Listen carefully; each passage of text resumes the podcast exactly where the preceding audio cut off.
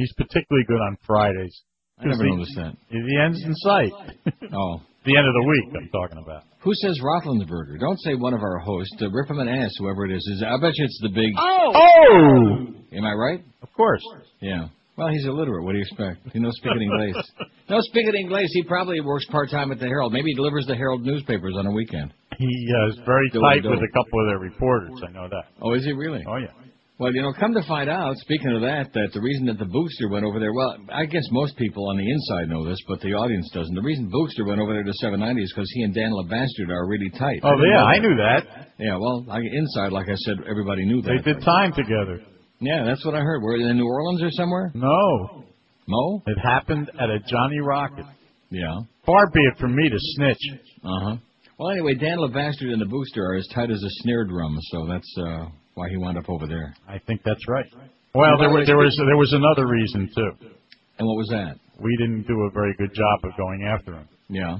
With the, well, we didn't that do a very good job of going after the Dolphins, either, because even though it's not officially announced yet, uh, we have lost... No, no, they're gone. I can tell you that. Well, I know that. Well, you and know. Al- and also the play-by-play broadcasters will be both changed as well. Yeah. Which is a very bad business decision by Wayne. Yeah, and by... Uh, we could have kept uh, Booth here. Yeah. If uh, if they had made him a decent offer, well, they just didn't. sat they, down with him and they, made him feel like they wanted him. They made him an offer he could refuse, and he did. You know what?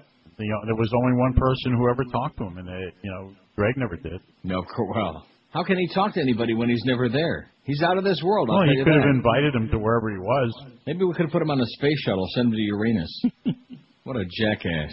But that didn't have to happen. It really didn't. Well, I like Boog. He's a good play-by-play guy, guy, but as far as doing a talk show, forget about it. Yeah. He is rock a good and roll guy. Talk. You know, he's a great guy. We like him a lot, but that rock and roll talk, it somehow leaves me limp. You know what I'm saying? Hey, hey, what you mean? Hey, Boog, how's it going, baby? It's one oh seven at seven ninety. I just, uh, I don't, none of that.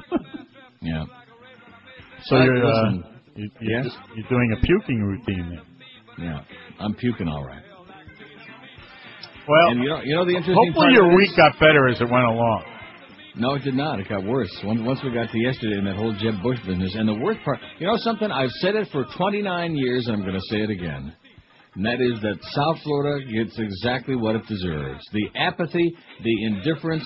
There, there's no passion. You know, they're re-releasing The Passion of the Christ because Mel Gibson wants to squeeze some more money out of Jesus.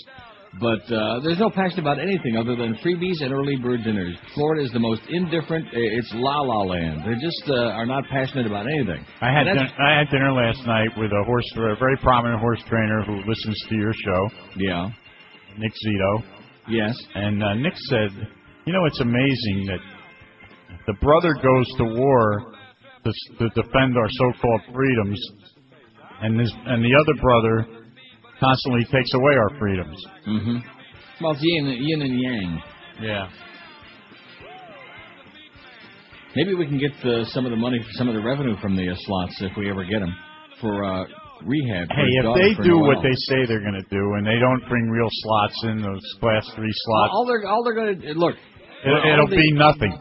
There'll be no revenue. I mean, That's all right. All they're doing is, is screwing over the school system and screwing over themselves, and I don't think they're going to let him get away with that. He's he's waffling on that now. now this thing is going to be in the courts, I guarantee yeah. you. And then so it'll be still, another year before. We, and, and, and you know what, Neil? It'll be another year before it gets done. Oh, it better not. I'm telling you, it's going right to the courts. I mean, Pompano Park was planning by July thirty-first. They'd be up and running with uh, at least a part of it anyway. Yeah. I know. Uh, I know Hollywood will be ready to go very quickly too. Right. And I'm sure. Richard Flagler and uh, Miami Highline and Calder could have been uh, were ready too. Like I said, nobody cares. Yesterday, I couldn't. Uh, nobody gives a crap. You know, you can't get these people whipped up into a frenzy. They. That's why the politicians can do whatever the hell they want because they know they can get away with it. Yeah, and they. Oh, gee, ain't that a shame, you know? Yeah. Meanwhile, they had all those right-wingers, all those carpetbaggers knocking the door down in Dade County. Let us in! Let us in! Yeah, remember that business? Yeah, and then they and the also just sits back they, they cancel out a big portion of the vote by all not the letting cares, them vote. All the public cares about is where's the early bird and where are the cockfights tonight. That's uh, Dade County for you, and Broward to an extent. I've never been to a cockfight. Where are the good ones? Hialeah. Oh. Oh, I can't That's, go there. No, no. I haven't Raul been Martinez. to Hialeah since the mayor took a swing. Raul Martinez has Hank permanently banned from Hialeah. Hey, you know something? Stop and think about this. Are you crazy? You think I'm going to go in there after that guy who's about six foot ten took a swing at me? Listen to me. Stop and think about this. Hialeah, that went, that thanks to John Brunetti being a real slime ball, uh, ran it into the ground and put it out of business. You realize that this thing, if they could have put it over, they might have been able to bring back Hialeah if they would have been thinking properly. Hey, I've got a story for you on that, Neil. Yeah. Can I take a minute of your time? Go ahead. Take all the time you want. Take right up to one fifty would be good. New York, New York Racing Association wanted to run, wanted to get out of New York for a month. They just uh, felt because of bad weather there. And they approached Hialeah about running a New York meet for one month at Hialeah every mid-January to mid-February with a lot of grass racing. And Brunetti wanted so much that that uh, Naira walked away from the deal. Now, think about if he had accepted that. Remember, yeah. he didn't accept the extra. He wanted two more days from Gulfstream to continue right. the rotation, mm-hmm. the mid-dates rotation. Well, he ought to rotate. If he had taken this on deal. A spit. Yeah. They ought to put him on one of those big round propel uh, ovens on a spit. If he had taken this deal, Neil, he would be sitting there right now. With, and you know if Hialeah had racing, they would have voted for slots. Right. And uh, and Dade oh, County yeah. would have, they, they would have carried Dade. They would have influenced that segment of the community, no speaking English, decision. And they would have come out and said, oh, see, see, we like that. Just by wanting a little and let too me, much. Like I said yesterday, in Havana, back in the heyday of uh, Batista and the mob, they were paying Batista off with enormous amounts of cash so that he would look the other way, and the casinos in Havana were flourishing. Those people love casino gambling. So you figure, you know, it just goes to show you how controlled they are. Uh, that, that was that was. I'll just have like, that was a great line you had yesterday. A start. Wow. It's a start. Well, I remember in Havana, I, I I took a half a piece of the birthday cake. Did you? Well, everybody wanted a piece. Fredo, you broke my heart. Said, a piece for the Tattaglia is a piece for everybody. Fredo, you broke my heart. Exactly. And how about a little piece for John Brunetti too, as a matter of fact, and Raul Martinez. I know. Remember, remember how they hung um, uh, Mussolini and his uh, mistress yeah. in Italy. Yeah, Bugsy Siegel wanted. I could to see the same thing in Hialeah. I could just see them hanging John Brunetti and Raul Martinez side by each. I can just see that from a big uh, palm tree. Hey, remember those? Remember those old, great old palm trees? Most of them got uprooted by that hurricane. Yes. Remember the, yeah, they had one. You could see on the backstretch. I bet you they still got one or two left there. They could have hung them side by each, right from a big palm tree. It was a beautiful place in its day. Yeah, it sure was. But I think Hialeah is kind of like the epitome of what South Florida has become. I think the devolution of Hialeah is typical of what's happened. I don't know. I can't go there. Oh, no. He'll beat the crap out of you. I know. Hialeah, where they never met a gangster they didn't like. Well, my weekend's starting now. Yep, well, you know what that means. Yeah, don't lose too much. Don't bet on U M, by the way. I guess it's too late no, for that. No, you can't huh? bet on them anymore. I know. They're done. Yep. Stick a fork in them. They're like us. They're done. Done. History. Okay, well, listen, don't lose too much this weekend. Well, uh, we could have had Tom Durkin calling the races for a month if uh, Hialeah Tom's would have taken Tom's in Italy out. Right now. Is he really? Yep. He has a place. Uh, you know something? You you, uh, you can relate to this, too, because of the time you spent in Europe and now in uh, Toronto. But he has a chateau over uh, someplace in Italy. Really? And he goes there every year for a month. Wow. I love it. And that's where he's going to re- and he wants to retire there. Yeah, I don't blame him. I'm going there in May. He loves love it. And you know something? Harness racing is very big in Italy. Not so much thoroughbreds, although, you know, Frankie Dettori is still great. Let me tell you right now, if you want to put some money down on a great world-class jockey, you know, every time he comes over here, he wins He wins a big race. Oh, I saw him uh, ride, and I, I went to Ascot a couple of years ago. Yeah, he's great. He won all the races? Yeah, fantastic. Well, listen, we don't want to talk about racing because they don't care about that. They don't care about the slots. They don't care about the education. They don't care about nothing. So we don't want to. They don't care about hockey, that's for sure. What a joke that is. And they shouldn't get a cut of the revenue. Right. Eliminate Dade County. So it's like an investigation that's been going on. I've been doing for almost thirty years now. What What is it that these people care about? What motivates them? What moves them besides guayaberas and cockfights and, and dominoes in Domino Park? Well, you have that's a nice gambling, weekend, by the way. That's not gambling. Keep in mind. Oh, no. By the way, oh, how, you know, you made a great point yesterday. Really, it's What's about the, time. Who's the head of the lottery? The governor. Thank oh, you. The, the governor says specifically. He said he finally is losing it. He's going over the overboard. He says he's against all forms of gambling. Yeah. They should all be stopped. I thought that would include the lottery, church bingo. He says all gambling should be stopped, including the paramutuals, I guess, which the state's in partnership with, which it show, goes to show why they've treated him so badly all these years. Exactly. What a jackass, man. What a fat-ass jackass who wins by a landslide. You get what you deserve, folks. Have a great weekend, Hank. That's my governor. And lose a lot, but that's weight, not money. I'm doing that. Good. I'm working on it. Excellent. Me too. Have a nice weekend yourself, you okay? See ya. Bye. Rock solid. Say hi to the big... Oh!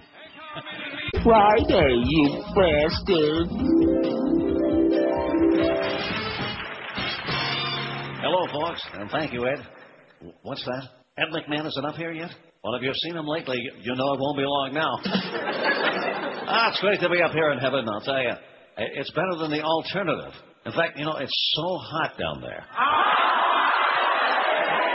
I'm glad you asked that. It's so hot, they're thinking of renaming it Los Angeles. I, oh, it's, oh, it's going to be a night like that, okay. How about this one? Uh, it's so hot down there, Uday and Hussein asked Hitler if they could borrow a couple of his thongs. I'll tell you, I'm having a great time here in heaven. Yesterday, I played golf with Bob Hope. Today, I'm playing tennis with Arthur Ashe, and tomorrow, I'm recording some tracks for Tupac's next album. Well, that's it for me. I, I have to go back to my room. Uh, Saint Peter put me up in the Michael Jackson suite. Turns out Michael's not going to need it after all. Stick around, folks. There's more to come. Here's Johnny. He's still dead. Ed McMahon, though, is making a comeback, damn it. It's ten oh eight at five sixty W Q A M. Happy Friday to you. So, right during the middle of the show yesterday, we had some pretty good excitement there with Michael showing up in the P Js and the slippers. Yeah, it was just a tease. And, uh, yeah, and uh, come to find out that the media finally are catching on. Oh, he doesn't have a back problem at all. I loved uh, this morning on C N N, which I hate admitting and watching it, that Rabbi Shmuley Boteach, his his spiritual advisor, Shmuley Boteach, was on there to tell us that uh, he's... And he basically what he really said is something we talked about months ago, was in the Inquirer about all the pills he's popping. He's got Rush Limbaugh disease. He's popping pills mm. like crazy. And so if he looked a little bit incoherent yesterday, he's coming unglued is what's happening to Michael Michael. But it is a pretty good question. What kind of a circus, a sideshow? This guy makes Judge Ito seem like responsible. Mm-hmm. Guy's running a circus there in uh, L A or wherever the hell this is. Uh, because, uh, you know, if somebody shows up in your courtroom who's on trial for any serious crime, and they show up wandering in pajamas, and, and you have them sit down there and you continue with the proceedings, I mean, get cereal. Anyway, so uh, we didn't make Boog a big offer, Humper says, huh, to uh, try to keep him. And the Dolphins, I guess we didn't make a big offer because they're going across the street. I wonder what's taken so long. But know. The word is absolutely positively they will not be using the same broadcasters. Do, do, so, do, do, do. Uh, All right. So we will not be hearing that. See, and that's such a bad mistake, especially Mad Dog. I mean, he's he is the Dolphins. Yeah. So I, I think that's, like I told you before the show, I, that that's typical of what's going on with the Dolphin organization. They're going right down the tubes into the turlet. The season they had last year, their Wanstead era, and the whole all that business that followed it, uh, the four and twelve season, and missing the playoffs becoming a regular thing. Now, this is uh, the direction they're going in, into the tank. So it's probably just as well we're losing them because you know South Florida have a couple losing seasons in a row, and it's bye bye. What who do we root for now? That kind of stuff. Here's our poll question yesterday. The biggest problem with Dade County is we had one thousand six hundred forty-two votes, and that's losing an hour on the internet too. Remember that yesterday we had a little bit of oh, a. Yeah. Problem? Well, maybe not an hour, about forty minutes. Whatever. Thanks a lot, Eric. I realize it's not your fault, but we like blaming Eric for just about anything. If it rains, if it's uh, cloudy, it's Eric's fault. We don't want to tell you how many times he called Josh with, uh, you know... With excuses? Or explanations. No, with excuses. Whoa, whoa, you know, like, uh, you know, we're just tired of it. That, that's it. I want that thing running like clockwork, man, like a clockwork orange. We want that thing grinding away, grinding away. All the big bucks that I'm paying every month to keep that damn thing going, grind it away, baby. We actually were paying Josh a few bucks, too, but uh, because of his behavior lately, because he wouldn't go out there and vote. You notice if he would have gone to Dade County and carpetbagged a little bit, he could have probably voted in Dade. No. Yes? No. If you would have made the effort, if you would have gotten some fake I D, you could have gone there in Dade. You might have put it over the top, you and uh, yeah. six thousand of your best friends. Hey, it's really sad, but like I said, nobody cares. I'm not going to keep beating my head against a brick wall. You don't give a crap. So what the... Can't you can lead a horse to water. You can lead a horse to the finish line, but you can't make him cross it. And that's what it's all about. Nobody gives a crap. Man, it is just... It's terrifying to me that there's just no passion. It, it's like a, it's like you're de- living in the middle of a bunch of lumps, you know? Bump on a log. Mm-hmm. Bump on a log. That's South Florida. I mean, even like in South Carolina and in Mississippi, uh, they care about something, even if it's only hate, you know? Now, I will say in Dade County they do they do hate, but right now there's no particular reason to hate. Although the biggest problem with Dade County is it's a Banana Republic five hundred forty-eight. That's a little hate. Banana Republic, what do you say to that? Huh? Absolutely correct, sir. Nobody speaking English, four hundred one. Incredible. Too many old right-wing Cubans, three twenty-four. They control. They got the keys to the kingdom, baby. They're the ones who are pulling the chain. They're the ones who are making the decisions and the deals. Uh, and it's because the rest of you are like all busy complaining, oh, gee, those Cubans. Yeah, you're all sitting back, bitching and moaning, doing nothing, including especially the dark community in Dade County, which is uh, ever expanding, man. We got uh, North Miami Beach and Liberty City and Overtown and North Miami. I mean, there's uh, Alapata, huh? Lemon City. It is as dark. Even at the noon, it's dark. And uh, Carrie Meek gave it her best shot, but she couldn't motivate you dark folks to get off your ass, which is really sad because uh, you had a good time losing your money at the slots. The traffic, one hundred fifty-nine. The politicians, eighty-five. The non-Hispanics don't vote. Well, we finally got that up to fifty-nine, but it's still a very... It, we should put another number at the end of that, like maybe a... Oh! Yeah, should have been in first place. The non-Hispanics don't vote. They sit back and let a bunch of sorry-ass, green-toothed losers uh, make the decisions for them. Nothing. Date is great. thirty-seven idiots said that, two point two percent. Misery loves company, so they're trying to convince themselves they're having a wonderful life in Dade. And the Miami Herald was in last place, twenty-nine, and that's probably because most of our crowd doesn't read it. And a good choice, by the way. Here's the facts. Let's see. We have. I haven't gotten to the poll. Okay, I'll put that I'll, over there. I haven't got to that yet. I do like putting the uh, poll up there early, though. It seems to seem to generate a little bit of early interest there. Only Hank and I got to stop talking about racetracks because nobody cares about horses. Nobody cares about any of that stuff. Don't forget on Monday. Let me remind him that. Okay. No, that's a tune-out. Nobody cares about the paramutuals and about horse racing and dogs and how... Nobody cares. In, in Florida, anyway. It's like, it's like one step away from talking hockey. It's like a tune-out. Like, what are these people talking about? Are they talking in a foreign language? Frankie Dettori, my ass. Who are we talking about? Huh? ten fourteen at five sixty W Q A M. Even... Ay, Dios mío, esos carros. Absolutely. Oily, soily, and old. Looks like the Quaker Oats guy. Smells from the body roll bowls. Barbara Bush has forty thousand eyesfuls of her eyes popped out. It happened when she realized she raised more criminal clouds. Barbara Bush has forty thousand eyes. And she's nasty, old and crafty, and she raised for thirty-six dash nasty. She's atrocious and takes umbrage to anyone who says they want no more. Walks like she's carrying a bowling ball between her thighs and has forty thousand eyes. She doesn't mean to talk, as if she's always surprised. These women, when she talks, Barbara Bush has forty thousand eyes. She gave us George Bush and Jeb Bush, not to mention Bill and Robin Bush. He'll be rich and fat and smells just like the magic sauce on a Big Mac.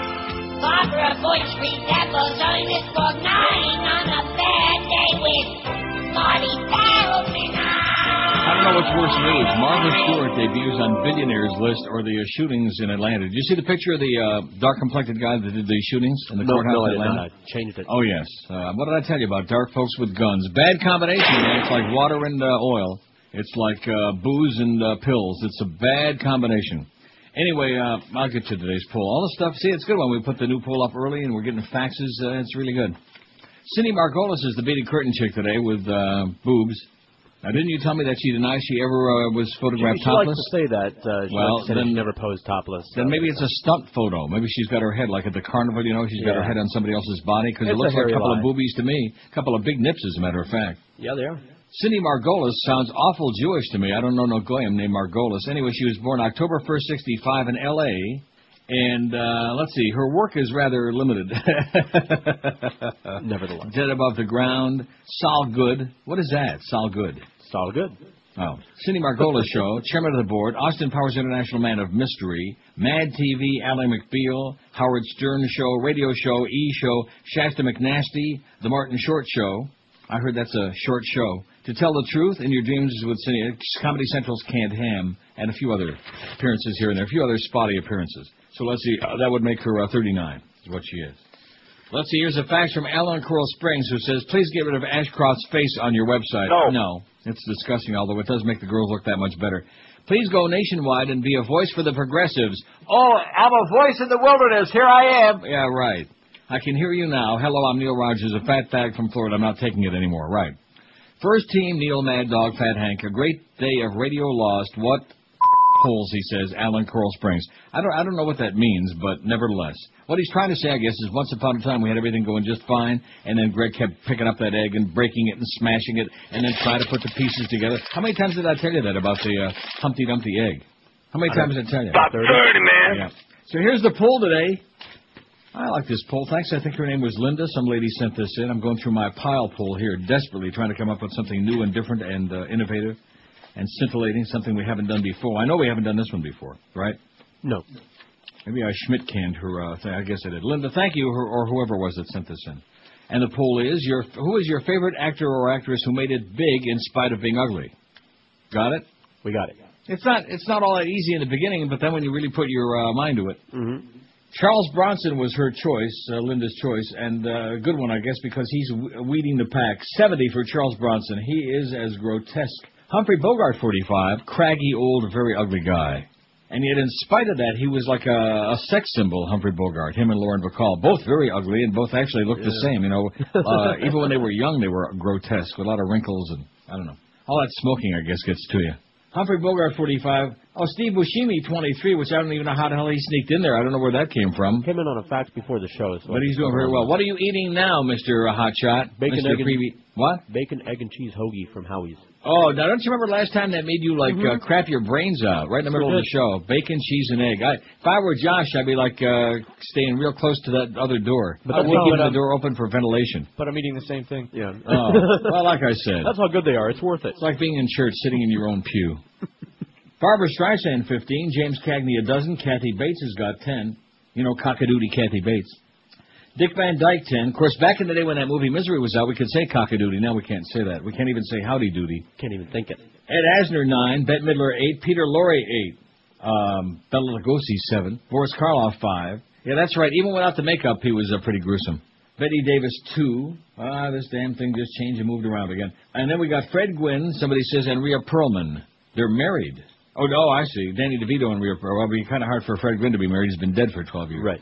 Danny DeVito and Rhea Perlman should go on to your ugly poll as a couple since they're married. Can you imagine what their offspring look like? Probably just like what uh, Whitney's offspring's going to look like on Passions with the four heads like that cat. So here for the poll, Fred Gwynn, Herman Munster. Yeah, he was a really ugly guy. I don't think he needed all that much makeup. No, just some look. So that's what we got so far on there on the poll, and uh, you can add to it as you wish or not as the case may be. Now, somebody called in yesterday about this story, and uh, lo and behold, there it was. Found it after this show.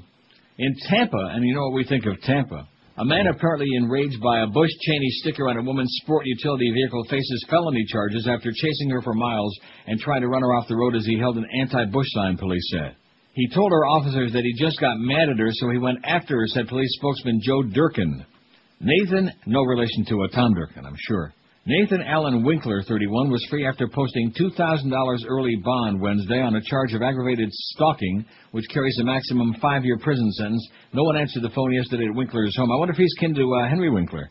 But his father, fifty-nine-year-old John Winkler, said it didn't sound like his son. I know that he's very anti-Bush, but I don't see him doing anything like that, said the elder Winkler. He's the least aggressive person I know. I think it's a good idea. You see somebody with a pro-Bush bumper sticker on their car, run him off the road, right? Right. Just run him into a ditch. Gently. Or maybe like the guy in Atlanta, just shoot him in the leg a couple of times just to change their altitude. Winkler told police he got upset with the woman, thirty-five-year-old Michelle Fernandez. I wonder if she's kin to Giselle Fernandez. See, isn't this amazing?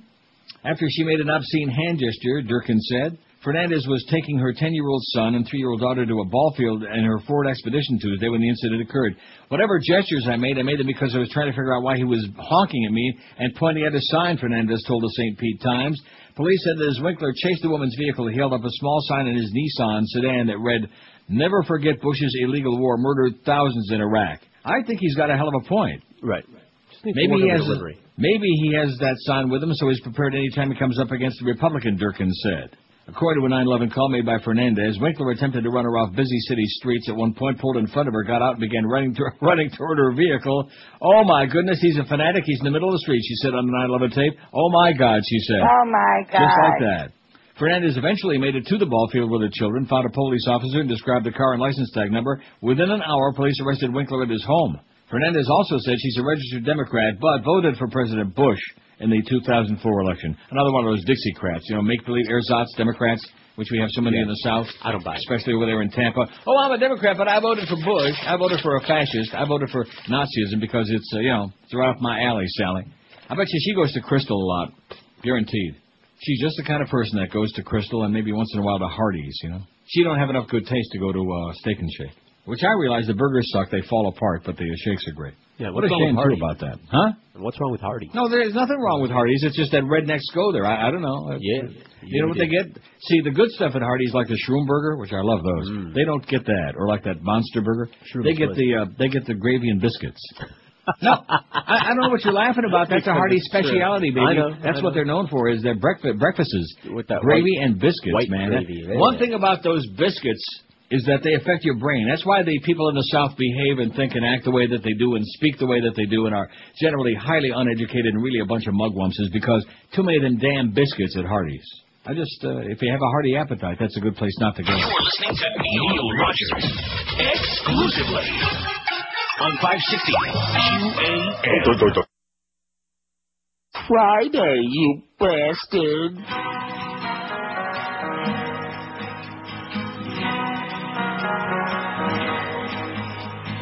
Rainbow flags and earrings in my right ear.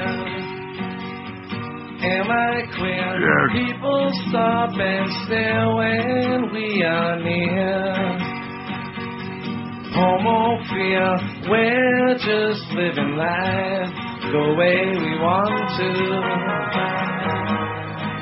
to. 'Cause I'm gay, and that is all. When people say those nasty, nasty things they do, it's 'cause I'm gay, and, and that is all. It's just something they they can't approve. Flaming screamers dressed up all in drag. It's so sad. They're the ones that make us all look bad. Uh-huh. Oh, so bad. We're just living life the way we want to. It's 'cause I'm gay, and, and that is all. It's why they say those nasty things they do. It's 'cause I'm gay, and, and that is all. But it could be so hard inside you. Oh, yes, so, so hard inside you. Inside. ten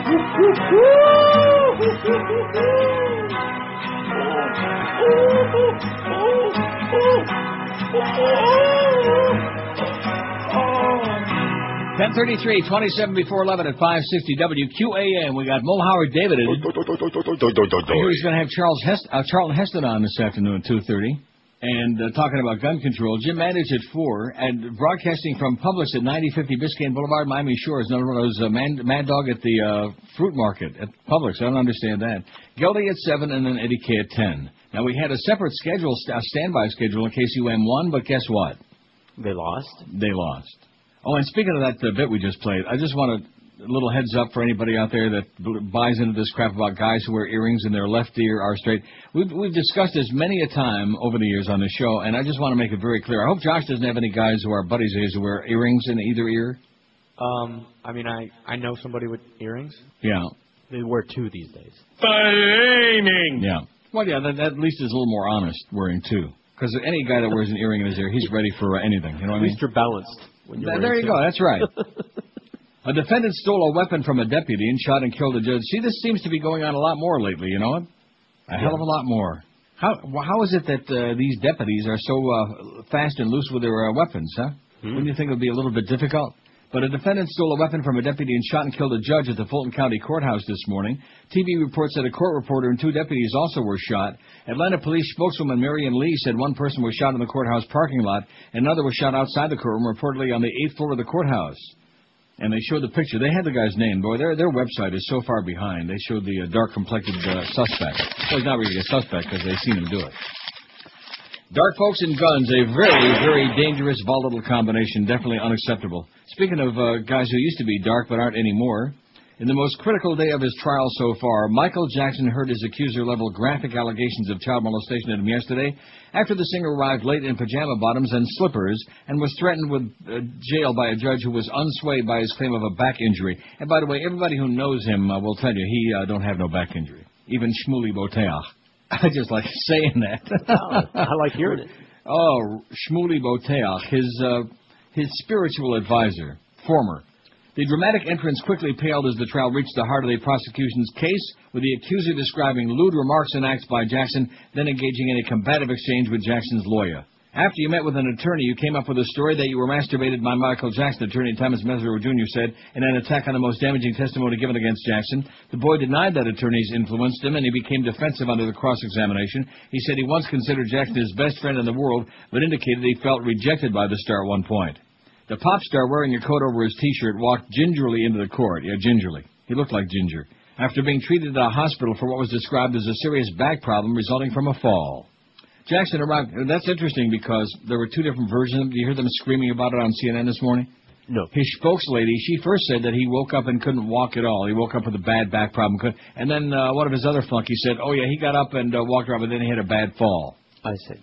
So you figure it out. You take your pick. Jackson arrived after Judge Rodney Melville threatened to arrest him and revoke his three million dollars bail. The judge later vacated the warrant. Jurors only got a hint of the strange courtroom drama. Mister Jackson had a medical problem. It was necessary for me to order his appearance, Melville told jurors, adding that he didn't want the panel to draw any negative references, inferences from the developments. Now, somewhere in here I got, oh, here it is, from the New York Daily News today. Insiders fear Jackson will commit suicide. And he also heard that from Shmuley Boteach, not that he's going to kill himself, but that the drugs are going to like... Because he's popping pills like crazy. Even Russia's jealous. Good. Yeah, it, could, it couldn't happen too fast to make us happy. Michael Roger... Oh, this is not from the Daily News. It's from Fox News, so you know it might be a one in ten chance. Michael Jackson's close friends now really fear that he will commit suicide. Uh, the scene yesterday morning at the courthouse in Santa Maria has convinced people who ordinarily do not say these things that Jackson is in serious mental trouble, as in, like that. It says here he makes Greg Reed look sane. One thing is for sure, the combined pressures of his financial peril and seeing his accuser on the stand have undone Jackson, as Burton Cummings in The Guess Who would say, he come undone. My insider says he doesn't have back trouble, as Jackson claimed. He's making it up, but he's definitely in pain. He's creating it. Jackson's publicist, Raymond Bain, insists that Jackson called his lawyer at five fifteen yesterday morning to tell him of his severe back pain. But I can uh, tell you, writes Roger Friedman, that Jackson also made other calls to a variety of people. It didn't sound like he was in pain. He sounded like someone who'd been up all night and was frantic, who was like uh, Duff when he was uh, doing the dump buttons on the Howard Stern show. Do we have that thing? Yeah, but I don't know what it's called. That sound? I don't know what it is. Well, we got this. Duff. We got off this instant. We got that. So anyway, believe what you want. Okay, let's uh, take a couple of calls. five six seven oh five six oh, pound five sixty on the Verizon and Singular Wireless line. W Q A M, hello. Hello. Yes. Hello. Yes. Uh, Neil. Yep.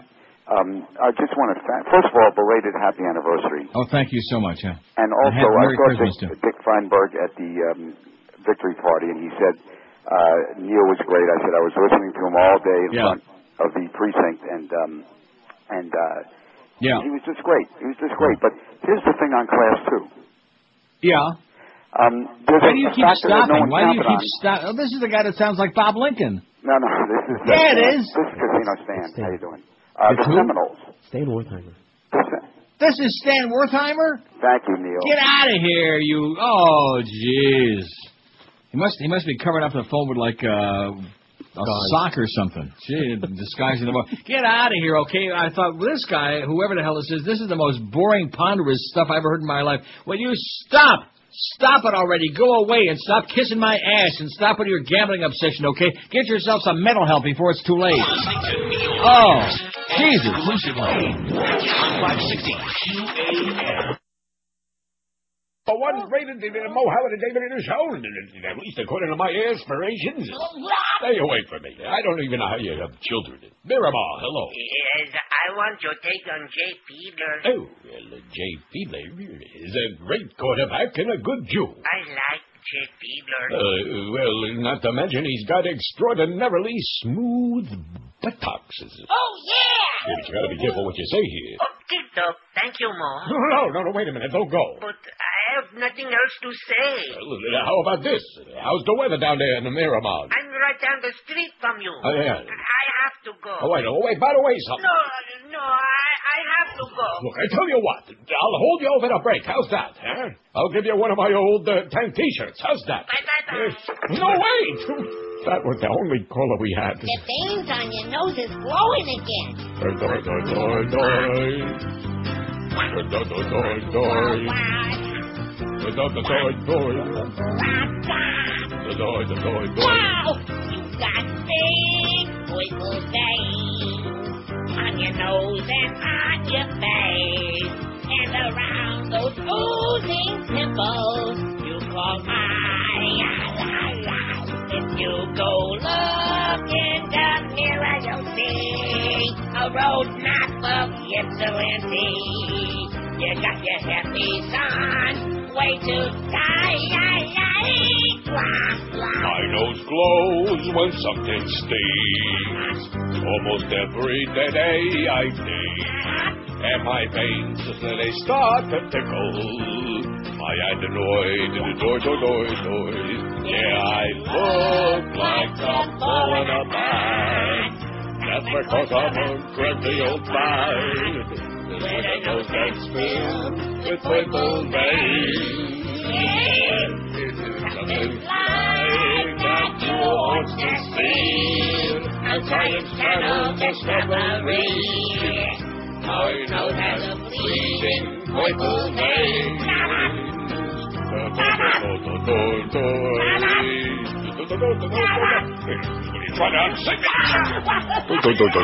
ten forty-five at five sixty W Q A M. Jay says, Clint Howard for the poll. He's Ron Howard's brother. Always plays small roles in all his movies. He looks like a shorter, uglier Ron Howard, but he's in a ton of movies. Right. Usually playing interesting or bizarre characters. He's a freak, yes. I was also, Jay, him in a movie last night. What about Gary Busey? Okay, with those teeth. Teeth? He is one of the ugliest people that ever set foot on the face of the earth. Yeah, but he's got big teeth. Well, regardless, with or without the teeth, teeth, he is grotesque. Gary Busey. Now, I'm not sure if anybody will like him or not, but let's uh, give it a shot. Also, Jay says, I'm thirty-one, I've had both ears pierced since I was fifteen. I'm not flaming, I have a wife, you know. Seriously, it's not that uncommon. Now, I know that, Jay, I just say that to aggravate certain people. Like Josh. Make him wonder about it. You wondering about it, Josh? Not really. Yeah, you are. Love the show. Keep up the fifty cent story of the day. We don't have no fifty cent story of the day, Jay, but starting on Monday, we'll scour desperately to find the fifty cent shooting story of the day. Although we got the shooting in Atlanta, that'll have to do for today. Triple shooting. Let's see. Speaking of dark folks, how about Wesley Snipes? That is one black son of a bitch, it says. Yeah. He is that. Well, he's dark. There are some black folks like Malcolm, like, uh, what's his name, Shamar Moore. Yes. Who's back on that show? I don't watch that show, The Young and the Horny, but it's on, like, right before the news on Global at five thirty every day. So I see the ass end of that show in the last couple of minutes, and Malcolm is back. Only now he's got the uh, the cornrows. Oh, that's... Lovely. I don't know what... Huh? Yeah. I don't know what I, bothers me more, dreadlocks or cornrows. Huh? Well, they're similar. No, well, no, it's similar, but not a match, and the board goes back. And even worse than that is ponytails. I am just not a ponytail kind of guy. It just uh, leaves me limp. You know, it's like uh, George Carlin. I mean, George Carlin can get away with it because he's a sixties kind of guy, yeah, you know. He lost that twenty years ago. No, but I'm saying he could get away with it because it, it matched his uh, whole mm-hmm. ambiance. But there's some people now, like like Woody Graber, for example. What does he need a ponytail for? Even your buddy Jeff Cohen, who used to be my friend, even he uh, g- knocked his off. And a ponytail, too. Remember those days when we were good mm-hmm. buddies with him? Sure. But then uh, your buddy Skippy got involved, and then Rimmer got opened up a big mouth. Pop, pop, pop, pop. You know, there's nothing worse than people with a big mouth, you know. Stirring the pot. Smoking it's one thing. Stirring it's another thing. Oh, and here's an idea for a future poll. Let's see. Your favorite... Uh... Oh, that's a good one. We have done that, but not in a long time. Favorite drop-in, like... About thirty, man. Okay, let me put that in my pile poll, and thank you so very much, whoever that was. We got Clint Howard. We got Gary Busey. Yeah. In case you tuned in late, we've got a very important poll today. Who's your favorite actor or actress who made it big in spite of being ugly, really ugly? What's all that chaos there in Atlanta? And he has ever encountered Uh, he described the court clerk, the court clerk who was also involved, the court reporter, uh, as baking cookies and brownies for the jurors, uh, a very special woman. In fact, uh, they brought her a thank you card today because today was expected to be the last day of the trial. Uh, in describing Mister Nichols, they said that... Uh, Brian Nichols, thirty-four, six one, two ten, big uh, dark guy, blew away the judge and uh, two other guys, or three other people, uh, fighting for their lives. Because uh, crazy people with guns, that's what it's all about. Although he did take the deputy's gun, in all fairness. Let's see, here's the facts from Louie in Chattanooga, Tennessee, listening online. Thank God for Louie and all the other people listening online. You know we get over one thousand people listening online every day. Did you know that? Yeah. Right before the election, we had over two thousand a day. But now it's like twelve, thirteen hundred every day. It's pretty good. And if anybody knew about the show, we'd have a zillion people listening online. Of course, once we get on Sirius, and I'm serious about that, then we'll have like thousands and thousands of people listening all over North America. And they'll be saying, what the hell is this all about? What kind of crap is this man peddling? I don't know. What good fortune for those in power that people do not think. That's a quote from Adolf Hitler. These are some scary, scary days, says Louis. And, Louis, I'm going to tell you why it's really scary, not only because of the kind of thing that you wrote there and because we're reliving it all over again, because this time the public just isn't giving crap. Although, I'll say that during the Hitler era, it was the same thing. During W W two, the only people that, when they started caring, is when the bombs started falling in their backyard. Then they started getting real nervous. Other than that, they knew what was going on over there. They just didn't give a crap. You know, as long as it was somebody else, who cares? Maybe those people needed a good shower anyway, right? Time to clean up their act. So anyway, the poll today, I just got through saying that. Did I read it? No. No. Your favorite actor, actress made it big beside, uh, in spite of being ugly. Charles Bronson, seventy-eight. Humphrey Bogart, fifty-four. Steve Buscemi's got forty-five, which he's doing extraordinary, extraordinarily well. Danny DeVito, twenty-two. Barbara Streisand, nineteen, although we did love Danny DeVito in Cuckoo's Nest. Yes. Mister Mancini. Uh, Barbara Streisand, nineteen. James Ca- James Cagney, fourteen, who never did say. What is it he's supposed to have said? You dirty rat. Oh, you dirty rat. Never said that. Never. And also, uh, what's his name? Uh, James. Uh, uh, what's his name? Humphrey Bogart. No, not Humphrey Bogart. What's his name? Uh, never said Judy, Judy, Judy. What's his name? Oh, Cary Grant. Cary Grant. Right.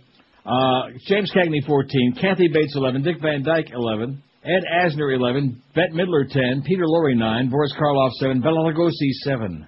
And for both of those guys, Karloff and Lugosi, wasn't it uh, fortuitous that they were ugly and looked very bizarre, like monstrous, even sure. before the makeup went on? That's what uh, made all that money for them. Rhea Perlman, three. Fred Gwynn, two. Clint Howard, one. None yet. They just went on there, and I love the way we're spelling Gary Busey. Gary, is Gary busy? Well, give him a call and see if he's got a couple minutes for us. Gary Busey, B U S E Y. What is with you, child? Like he cares.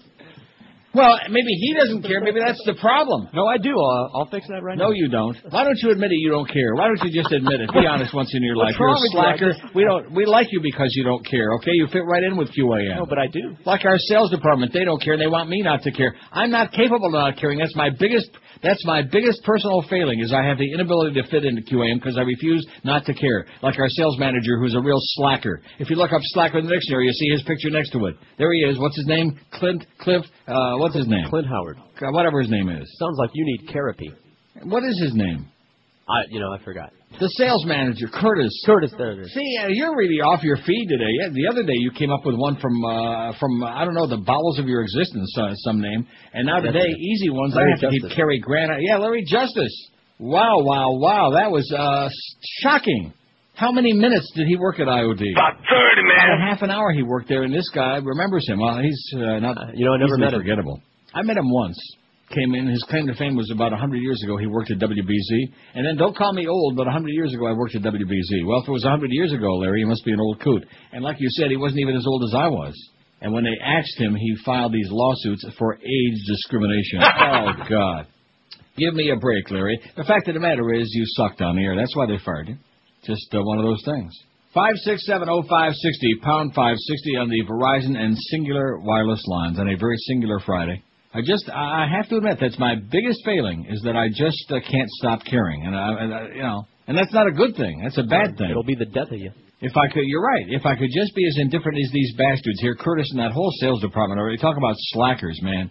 Talk about people that, they don't want the lazy way out. They just uh, don't want to do, not, even whatever is ten steps below lazy, that's our crowd. Oh, copy. Oh, just cash the check. You know, Berkeley, next time you come in there, you nasty, smelly bitch. You just wait till you hear the reception you're going to get from me. In fact, when I'm down there, very soon, as a matter of fact, I'll be there for a week doing some shows. I just can't wait to see Berkeley again. so I can uh, go after right after up and down the hall with that machete we got sitting there. Might as well get some use.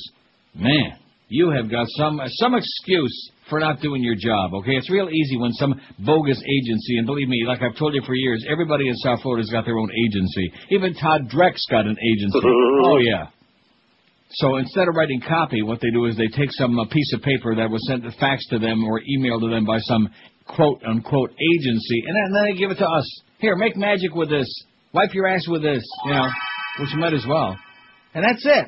And if you say, well, after weeks and weeks and months and months, how about some copy change? How about something new and different and exciting that might uh, motivate somebody to go out and subsidize our clients and give them some business and make it worth their uh, effort advertising on Q A M? Ah, uh, just take the check to the bank. Just cash the check. Ah, ah. Berkeley, you are the epitome of what's wrong with W Q A M. You are as indifferent as the day is long. You are a sad case, honey. Let me tell you right now. five six seven oh five six oh, you know the rest. W Q A M, hello. Hello, Neil. Yes. How you doing? Okay. I got a name for your poll. Uh-huh. How about uh, James Woods? Oh, God, what a perfect choice. That is outstanding. Oh, God. Man, what a zithead. All right, thanks. Thanks a lot, Pally. That's a good one, James Woods. How come we've forgotten about that? Easily. Why? Why is that? Because I can't stand it. I know that, but that's one of the reasons we should have thought about it, because this is not a complimentary poll. This is, a, although there's some of these people we like a lot, they just happen to be ugly, which some of us can't help that, you know? We just were, you know, born of ugly parents. You had some bad genes. Now, in my case, I had two ugly parents, but the uh, difference being that they both lived to uh, ninety plus. So on the one hand, I might there be around go. a long time, although I doubt it. I might be, but on the other hand, I just, uh, unfortunately. Well, as soon as you learn how to not care, you might be. About what? No, I, I really don't care about that. Okay. I don't care about that. I do, I do just fine. I fumble my way through life just fine. Believe me. Trust me. Take my word for it. In spite of it, which is uh, pretty miraculous. But when you have a bubbling, effervescent personality like I do, it just uh, compensates for a lot of things. Cat shoots owner. Here's a great story. Speaking, even the cats are shooting it up now. We had the two-headed cat yesterday. This is in Bates Township, Michigan. I have no idea where that is, but I'd sure like to know, having lived in Michigan for twelve years, in Marshall and Albion and Detroit and uh, Sturgis. Sturgis, Michigan. There's a place you want to avoid at all costs, although they got a great restaurant with good clam chowder there. Oh, man. Don't you love good New England clam chowder? Yes, I do. Mm. It's in a hotel, and I can't think of what it was. Sturgis, Michigan. It's right across the Indiana border there. I lived in Howe, uh, Indiana. Howe? Cheaply. Oh. Bates Township, Michigan. A man cooking in his kitchen was shot after one of his cats knocked his nine millimeter handgun onto the floor, discharging the weapon. Michigan State Police said, beware those Michigan State Police, man. Joseph Stanton, twenty-nine, of Bates Township in Iron County, I have no idea where that is, was shot in his lower torso around six p.m. Tuesday. The state police post in Iron River reported he was transported to Iron County Community Hospital. Now, what was the beer that uh, they used to advertise on the Pirates games in Pittsburgh, that big beer in uh, western Pennsylvania, Iron... Iron uh, City. Is that it, Iron City? Yeah. Remember that? No, you don't. It's before you were born. Bob Prince and Jim Woods on the uh, Pirates games. Iron City. They advertise all the Pittsburgh... Anyway, that's big there. How do you know that? Well, I know the beer. Oh. Oh, you know your beer, mister. I'll tell you that. He, I bet you never drank no half gallons of Meisterbrau, though, like I did when I was in Michigan State. Yeah, in Michigan. No, I did. That's the way to do it. I used to love Meisterbrau. Out of the can. Michelle Sand, no, out of a big bottle, half well, gallons. Out of forty. Michelle Sand, a spokeswoman at the Iron River Hospital, said Stanton was treated there before being transferred to Marquette General Hospital for further treatment. But Marcy Miller, a representative of the Marquette facility, said there was no record of the hospital receiving a patient by that name. Yada, yada. So the cat shot the guy, kind of like, I mean, in a very uh, bizarre way. But I guess if a cat shoots you, it would probably be in a bizarre way, wouldn't it? Probably. When you think. Don't forget, we got Mo Howard David at, uh, at two o'clock this afternoon. Bela Lugosi will be his guest at two forty-five. You are listening to Neil Rogers on five sixty Q A M. This is the Neil Rogers Show. This is your brain. Any questions? No. All the world loves a clown. So this April Fool's Day, this radio station is going to make a fool out of you. That's right. We're going to turn you into a laughing star. Just be the tenth caller when you hear this sound. And we'll yank your pants down around your ankles, tie your hands behind your head, paint a smiley face on your butt cheeks, and lock you out of your house. You'll be the center of attention in no time. Remember, they're not laughing at you. They're laughing with you. With you and your butt cheeks. Employees of this radio station are not eligible to be made fools of, since they have already done quite a good job making fools of themselves every day on the air. Employees who nevertheless wish to drop their pants in public are encouraged to do so after leaving the station property. Oh, oh, oh. Be an April Fool. Keep listening for your chance to win. It's eleven oh one at five sixty W Q M. Don't tell me. Oh, for a second there, I got scared with that uh, website. Just uh, crapped out for a half a second. Jerry in Bonita Springs says, I realize the polls for your favorite actor that made it despite their looks, but I'm afraid these guys may not make the poll. I see. Well, why not? Right. How can you say that? All three of the people he's got listed here are people who were outstanding actors, and a lot of people I'm sure like them a lot, like Lee J. Cobb. I would change my vote, as a matter of fact, if I could, which I can't. I love Lee J. Cobb. He was a very mm-hmm. craggy, ugly-looking guy, but he was a great, great actor. Great. Not good. Great. Steve McQueen. I, I, Steve uh, McQueen wasn't ugly. No, he got old, but that happened no, to everybody. No, but Steve McQueen was not ugly. Uh, no. Jerry, you're a little off your feet. And James Coburn. Uh, uh, huh? That long uh, James Coburn look. wasn't ugly. He was kind of a distinguished-looking guy in his day. But Lee J. Cobb is right. He was a ugly guy. He was very craggy-faced. Uh, yeah. So one out of three ain't bad. That's three thirty-three. Even Petey Rose didn't hit that. Even P- little Petey Rose. Well, here's a fact that says, let's, uh, lest anyone forget, if a more graphic example of the similarity of Brits and Germans. Oh, yeah, the Brits and the Nazis, same people. It was the British that invented the concept. And, of course, uh, George Herbert Walker or Prescott Bush, that whole Bush family, Nazis. It was the British who invented the concentration camp. They would round up Afrikaners during the Boer War at the turn of the last century. They would gather the Boer fighters' families, the Africans, and sympathizers, and place them conveniently in one place. The Germans, and to a lesser extent, the U S, perfected this action during World War Two. Well, how do you like that? In fact, I think it was an American show. It was called Concentration with Hugh Downs and Art James later on. Yeah, and the board goes back. five six seven oh five six oh. Well, they're sure making quite a to-do. One of the uh, the court reporter died, too, so now it's two to in Atlanta. Is, uh, they are still searching for uh, Brian Nichols. They're still... Uh, oh, I thought they had him. They're still looking for him. Courthouse and uh, still uh, fifty to one hundred or so uh, gathered here. Well, just look for a tall, dangerous-looking dark guy. That would be real easy to find in Atlanta. five six seven oh five six oh, pound five sixty in uh, the Verizon. Ever been to Atlanta? Yeah. yeah. Briefly. Nah. Been through there. Don't waste your time. Never lingered. No. Much ado about nothing. Much ado about nothing. W Q A M, hello. Hello, Neil. Yes, sir. I have one for your poll. I just tuned in. Go ahead. Uh, Jimmy Durante. Inka dinka doo. Oh, he was as ugly. His face could stop a clock, could stop Big Ben. Ooh. Thanks, Cal. Thanks, Neil. Okay. Bye. Jimmy Durante. Inka dinka doo. I mean, yeah. I, wonder, I bet you I got that. Yeah, I think I do. Not that I want to stall around here with these uh, themes. I love that thing with the themes, huh? Sure. I think everybody likes that. Even this audience, it's very difficult to please. Oh, you just got through doing it. Well, I'm not doing it again, but... Uh, oh, don't tell me it's not on here, the Jimmy Durante show. There's the Danny Thomas show and the Ernie Kovacs show. Uh, Danny Thomas is real ugly, too, but nobody knows who that is anymore, so... No. But Jimmy Durante, even though he was on a zillion years ago, I think it, pretty much everybody knows Jimmy Durante, because who else would say, Ink-a-dink-a-doo, right? Boca Brian. Yeah, Boca Brian would say that. Often does. What's that one bit that he's got about uh, Inky Dinky? Oh, he does stuff that I don't know if anybody appreciates, but he does stuff like uh, it's just it's just amazing. Like that last bit we were playing only moments before about adenoid doid doid doid doid doid doid doid. Yeah, yeah. Who who else has got a warped enough mind to come up with something like that? Only him. Besides Delray Dan, I mean Boca Brian. It was, thank God we stole that from Apollo, you know, with that idea of having some uh, guy with a local yeah. uh, nickname making up the bits. Mm-hmm. Kind of like uh, J. America. W Q A M, hello. Neil. Yes, sir. Great show, man. Hey, I got yes, a couple it is. Of... I like it yes, a lot. It Go ahead. I got a couple of people to add to the poll. Go right um, ahead. Take your time. Don't be in a rush. Minnie Driver. Oh, Minnie Driver. She could drive me crazy. Uh, Jet Li. I don't know how, how he can ever... I don't know how he can even be on screen. I... He's horrible. He, horrible he knows kung fu. And oh, true. And Donald Sutherland. Oh, yeah, he's go. real ugly. You're right. That's a good one. And his kid's ugly too. Kiefer. You Kiefer. I don't like either one of them. Although I saw Kiefer Sutherland in a movie that was pretty good. I just don't know what it was. I talked about it a few weeks ago, so it was okay. Right. Did you get that movie yet? With uh, that I just got through telling you about, whatever the hell it was, and I forgot already. No. You didn't get it? What's that movie I was just telling you about uh, the other day? I don't know. With the Tom Berenger. Am I going to have to go in the other yeah. room and get the D V D during the break? Oh, jeez. Uh-huh. Uh, what? Oh, here's Kitty Carlisle. Is that What's My Line? Yeah. Oh, What's My Line with uh, John Charles Daly and Kitty Carlisle and uh, Poopy Campo and uh, Soupy Sales. five six seven oh five sixty. See, it's one good thing about being old is you're, you know, the bad thing about it is that uh, you're, the Grim Reaper is, the Grim Reaper is waiting any second to take your ass away and stick you in that ugly box. But the good thing is, you know, all of this crap that all these punks don't know anything about, the only problem is they really don't want to know. They just look at you and say, oh, geez, what an old fuddy-duddy living in the past. And, of course, we don't really care because we realize how limited their life experience is, even though they are getting a lot of action. five six seven, like uh, like Josh there, he doesn't know any of these people we're talking about. You know Jimmy Durante? Not really. I mean, would you recognize him on the screen if uh, they put his nose on there? I mean, or the rest of them? No. Oh, see?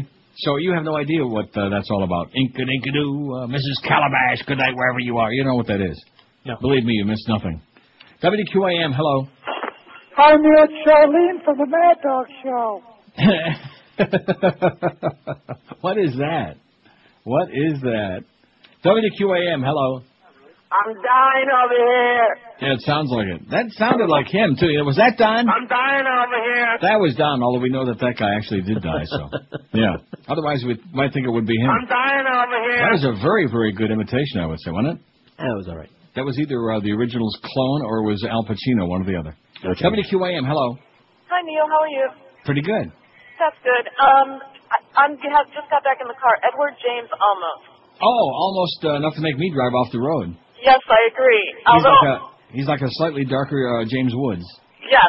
Um, and the second thing is, I, I meant to call you back in the beginning of February. We were in Toronto, and we were at Eaton Center and on Yonge Street, and I was thinking about you, and I just never could arrange it because we were up there for job interviews. Right. Never could arrange so, what? I, um, say that one more time. I missed it. You said you never could arrange it. Arrange what? Well, I couldn't reach you because our interviews were going on the same time the show was going. Right. And so I, I couldn't take time out from the interviews to get a job. I love you. You're very important, but the jobs were more important. Yeah, no question about it. And we are out of our out of here, out of South Florida on, I think it's August or July fifteenth, and we're not coming back. Where are you going? Uh, you promise you're gonna you're gonna rag on me. I already know that. We're Go ahead. teachers, and we're going to Alexandria, Egypt for two years, and then we're headed to Europe. So what's wrong? Why would I laugh at you with that? I don't know. Every time I say Egypt, people's faces fall, well, and they go. Well, I think you're involved in some kind of a pyramid scheme if you say that. Well, this this is true, and we will be seeing the pyramids, but it won't be a scam. It will be legit, and they're giving us housing. It's a great deal, great opportunity and for where, the family. And where are you going to be in Europe? We're thinking um, any one of the former communist countries, Budapest, Prague, um, eventually hitting Italy to teach, and then we're probably going to wind up in either Prince Edward Island or Toronto to live for good. All right. Excellent choices all the way around. Good luck, eh? You too. Take care, Neil. All right, How bye. How about that? There's a lady with her head on straight. I can't believe it. That sounded uh, very inviting, you know? Mm-hmm. Prague and Budapest, you know, they're very close together. And uh, as a matter of fact, next year, that's in my itinerary, one of my big European vacations, if I live that long, if I'm still around, if I don't succumb to the Greg Reed disease. I'm definitely uh, hitting Prague and Budapest. Budapest is becoming like a wild, uh, hysterical, uh, kind of like Amsterdam-like city. You'll you have to let us know. Well, it goes to show you, once you remove the shackles from some of those people, they just go, ah, you know, like that. Ah. Unlike South Florida, where they just, uh, you know.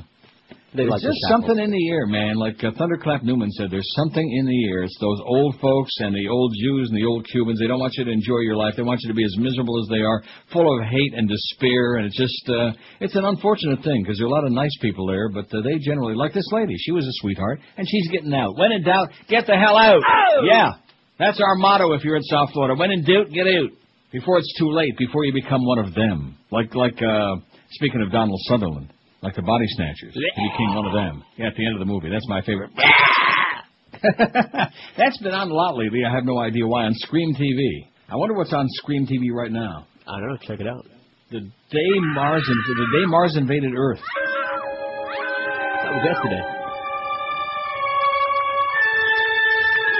Ooh. Ooh.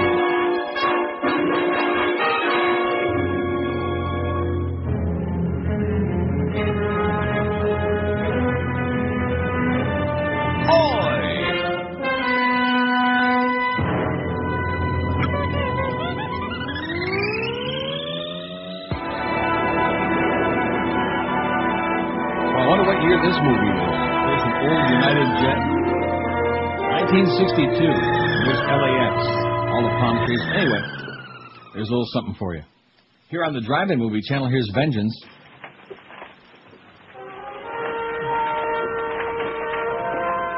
Starring Byrd Holland and Tiger Joe Marsh. I wonder if he was kin to Joe Marsh Junior, you think? Who? I just love all these channels on my digital cable, but I don't want to get into that because that'll get somebody we know very upset, probably Todd Dreck, and we wouldn't want to get him upset. Now, what the hell was the name of the movie with um, Tom Berenger again? Please. I don't know. You never found well, it. Well, I don't want to forget it. I just got through watching it a couple what of days ago. It was, was very it good. About? Uh, it was about uh, the guy that has the car accident, and he loses his memory, and um, all these twists and turns, and uh, tries to figure out what it's all about, and his wife. Well, I don't want to tell you the ending. It's worth right. seeing. During the break, I'll go and check it out for you. Anyway, our poll today, your favorite actor or actress who made it big in spite of being ugly. And there are a lot of, uh, now now that we're making this list, you come to realize there are tons of these guys. See, it used to be the idea that, well, unless you're a real sexpot, unless you're a real hot-looking uh, babe or some really uh, classy-looking guy like Cary Grant, you know, or Marlon Brando, you had no chance. But guess what? So far, Charles Bronson, eighty-nine. Steve Buscemi's moving into a second-place tie with Humphrey Bogart, sixty-four. And, of course, the, the, the age factor there, see, will help Steve out a lot. Right. Because who the hell knows Humphrey Bogart? Except and the fact old... that Fargo was on again last night. Oh, was it really? Yeah, I watched it again. Oh, huh. It was on what? Uh, Showtime, H B O, Cinemax, one of those. Who knows? Huh. It ended the same way. huh. Oh, he's a little guy, kind of funny looking. I was stalling around looking for that. Uh, let's see. Danny DeVito, thirty-six. Barbara Streisand, twenty-five. Kathy Bates and James Cagney, fourteen. Same person. Ed Asner, fourteen. Dick Van Dyke, eleven. I'll just do the double digits. And Bette Midler's got ten. Ugly people who made it big. So it goes to show you, because most of you, let's face it, most of us are either ugly or, like, uh, you know, uh, fairly uh, nondescript. Like, George is, like, uh, nondescript. Right. Like Medi- mediocre. Right. He, like, he don't look good. He don't look bad. He's just uh, he's just there. You know, which a lot of people in the building aren't too happy. Yeah, you're generic. A generic human being. Now, in Josh's case, he used to look good until he got in that picture on a uh, website. Now he's starting to look a little uh, beat up and disheveled. It's probably this show did it to him. He used to look a little bit better. Not great, but, you know. Yeah, I've been stressed since I've been on the show. The, the stress from that place will absolutely do you. In fact, by the end of this year, you'll probably look like uh, Gabby Hayes. You're listening to Neil Rogers. Correctional on five sixty Q A M. I think this new government... be a waste of time. Bush thinks that can fix things up. Sure out of his mind, yeah. There'll be chaos over there. There'll be bullets in your hair. I don't want to hear from Bush that he's restoring peace. How will we know it's the C N N? With that new democracy, I guess we'll know it's the C N N. When you see more Mickey D's, McDonald's.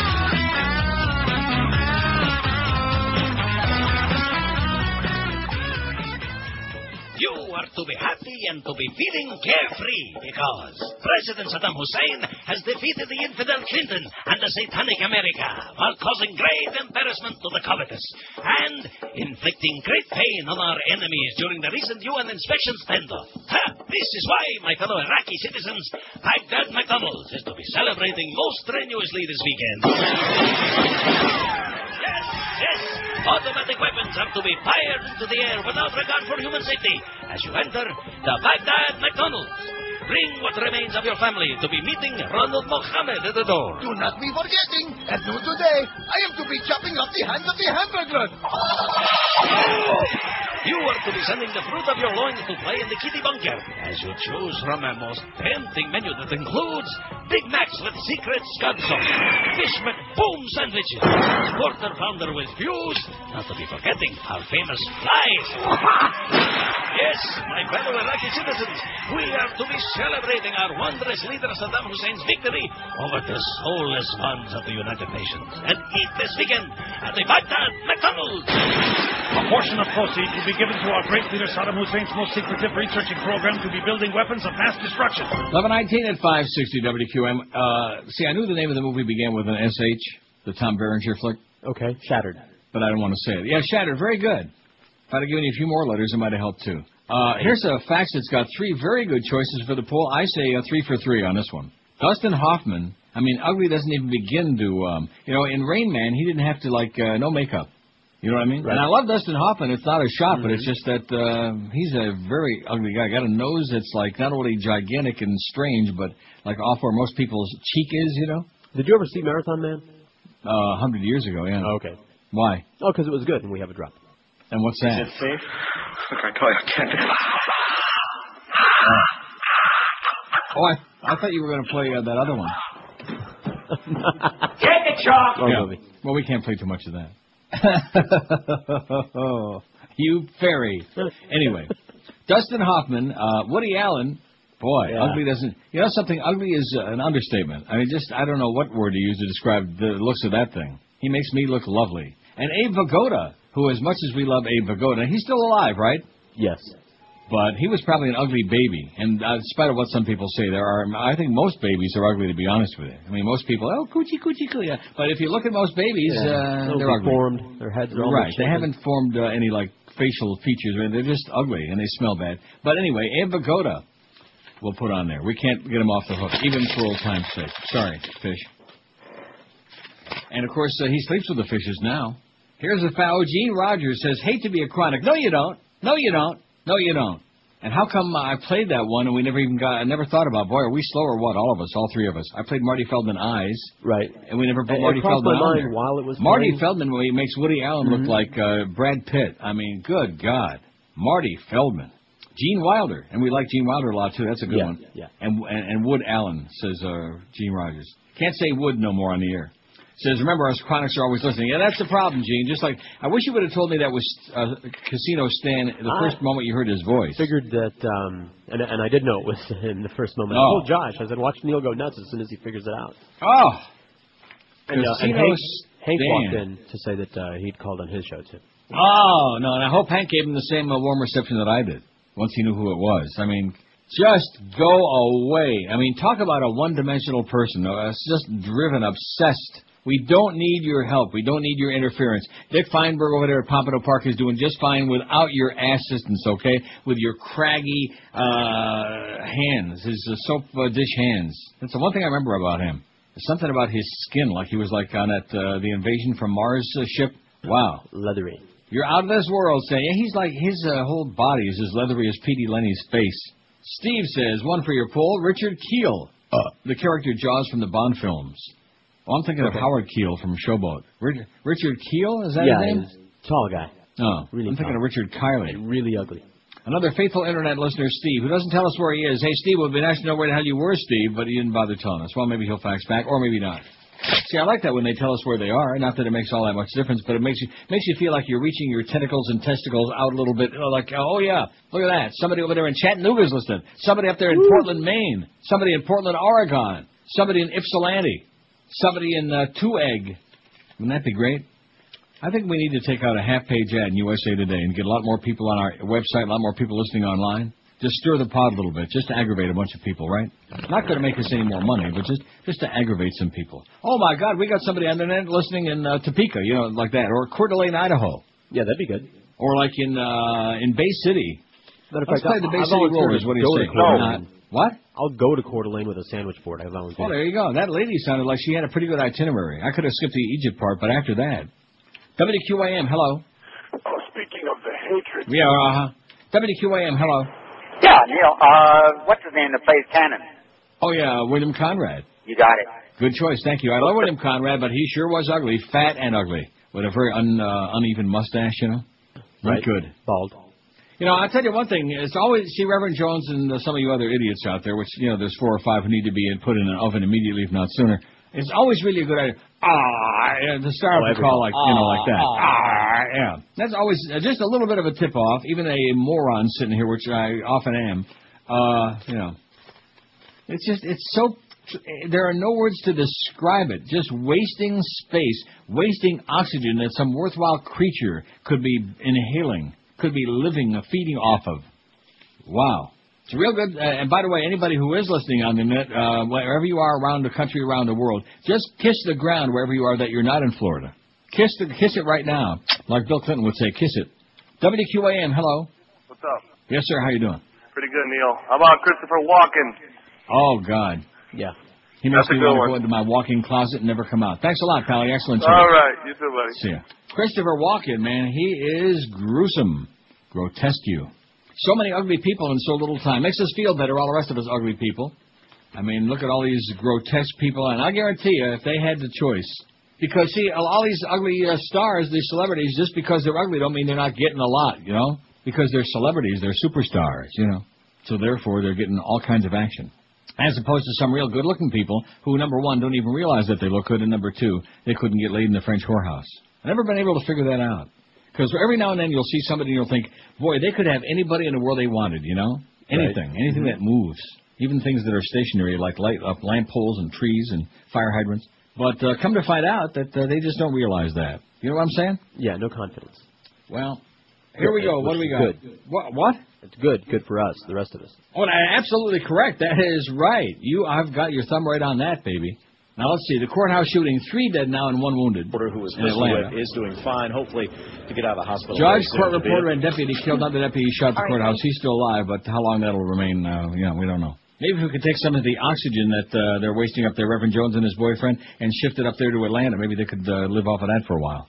Very, very sad, the space that these cretins are taking up. ninety-three, say, Charles Bronson. He's going to be tough to catch, although Steve Buscemi's moving into a respectable second with seventy-one.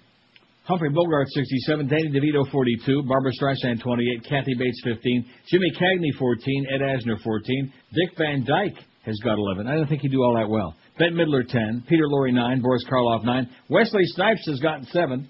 Betty Davis, seven. Bela Lugosi, seven. Clint Howard, five. Fred Gwynn, five. Rhea Perlman, five. Edward James almost makes me go to the bowl, four. Gary Busey, four. Spelled correctly now. Minnie Driver, two. James Woods has got a pair of zits. Woody Allen, one. Jet Li has got one. And what else? Christopher Walken don't have any. William Conrad, none. Richard Keel, Marty Feldman, Gene Wilder, Ed Vigoda, Edward James Olmos, who's on there twice. Uh, Donald Sutherland, Jimmy Durante, Lee J. Cobb have got the big... Oh! Because these... Do you think these this audience knows who Lee J. Cobb is? No. They didn't see The Exorcist? Yeah, but they don't know him by name. What was his name? Captain uh, Morgan. No, seriously, what was his name in the movie? He had a name. I don't know, the Father police Paranoia. Detective. Answer oh, oh, the question, Father Paranoia. I forget his name. Oh. twenty-eight past eleven, we got Mo at two this afternoon. He's going to... Christopher Walken will be Mo's guest at three fifteen. You're listening to Neil Rogers. Right after Mo kisses J P. It's Friday, you bastard. It's late at night, you're fast asleep, and a shadowy figure is about to break into your home. But you're protected. Ow, ow, ow, ow. Yes, it's the James Brown Home Security Alarm. Ow. The hardest working alarm in the safety business. Ow, ow, ow. Designed by the godfather of home protection himself. Ow, ow, ow. The James Brown Alarm protects you from burglars, vandals, peeping Tom. And if you act now, we'll include at no extra cost the patented James Brown Hot Pants Fire Alarm. So put the Soul Patrol on your keyhole with the James Brown Home Security System. You'll say, I feel good. On your what hole? It's eleven thirty-two at five sixty W Q A M. Morgan Freeman, somebody faxed and says his butt-ass ugly. Eh, his butt's ugly? Oh, whatever. Yeah. What? I mean, he's ugly, but he, like, you know. And Willem Dafoe looks like a gargoyle. Yeah, now, I does. certainly go along with that. He does. Absolutely definitely does. Look like a... Now, here's the facts. Is that restating the obvious, we promoted all day yesterday that Mo was going to have Bruce Willis on at two thirty because Mo's daughter works for Miramax, and they were plugging the new Bruce Willis movie, and yada, yada, yada. So here's the facts that says, hey, Neil, I don't know if you heard, but the Mo Man had Bruce Willis on the show yesterday. No, I didn't hear that. Said he was sucking his ass pretty good. I guess Jay Fiedler got jealous, so Mo's going to have him on today to kiss his ass. P S. Dade County blows. Restating the obvious, all of those things we're uh, well aware of, okay? Uh, Jude Fiedler is going to be on with uh, Mo this afternoon, who's going to Mo's favorite uh, football team, the Jets. I guess Mo can finally admit that now, now that uh, he's not going to be doing the Dolphins no more. And the Mad Dog. Yeah. Steve says, I live in one of your favorite cities, Nashville, Tennessee. Have a great weekend. And you too, Steve, if it's possible, living in Nashville. You're going to love Nashville. Oh, man. Talk about inbred, man. It is breast by test. It's in there. I got a good column here by our good friend, my good friend. You don't like Capitol Hill Blue, but I do a lot. It's a good website. I would say that. I have no I don't know how that started, but I don't know either. Doug Thompson Durant. He's the uh, publisher and founder of Capitol Hill Blue, which is a fine website. They don't like uh, Democrats. They don't like Republicans. They just basically don't like crooks. Right. And they don't care whose uh, the ass they gore. He writes, Prude's Paradise. Hallelujah. Children in sixty-one thousand elementary schools around the U S saw the new We Are Family animated video cartoon Thursday, and the world as we know it did not come to an end. No report surfaced of six- and seven-year-olds coming home Thursday night and telling their parents they were gay or denouncing heterosexual lifestyles, as predicted by James Dobson, head of the homophobic Focus on the Family Foundation. In fact, the animated music video that included SpongeBob and many cartoon characters familiar to kids did not reference sexuality at all, even though Dobson and another homophobic right-wing nutcase group, the American Family Foundation, claimed it would in thousands of spam emails to journalistic organizations around the world. When reporters who actually had watched the video asked the American Family Foundation about their unfounded claims, the group backtracked and issued a news statement. While the video itself does not overtly promote homosexuality, it serves as a hook to entice children and teachers to use the website and the materials there, such as a teacher lesson plan, which explicitly promote the homosexual lifestyle. Horschmidt. I watched the video produced by the We Are Family Foundation in partnership with the Anti-Defamation League and a dozen or so other organizations. It was a cute little music video using the old disco song We Are Family to say people should learn to get along and live together, nothing more, nothing less. But the uproar is all too typical of the fear-mongering ignoramuses who control our government and the political agenda in this country and rely on the ignorant louts who follow them. Earlier this year, Education Secretary Margaret Spellings, another tight-ass, puritanical, Bible-thumping appointee from homophobic President George W. Bush, forced the Public Broadcasting Service to yank an episode of its animated series, Postcards from Buster, because the lead character, Buster the Rabbit, visited a same-sex couple in Vermont. Many parents would not want their young children exposed to the lifestyles portrayed in this episode, Spellings wrote, in a letter to the president of P B S. The network, which depends on government funding to survive, caved in and pulled the episode, of course. Such censorship and repression is business as usual for the Bush administration's jackbooted approach to anything it deems immoral, illegal, or fattening.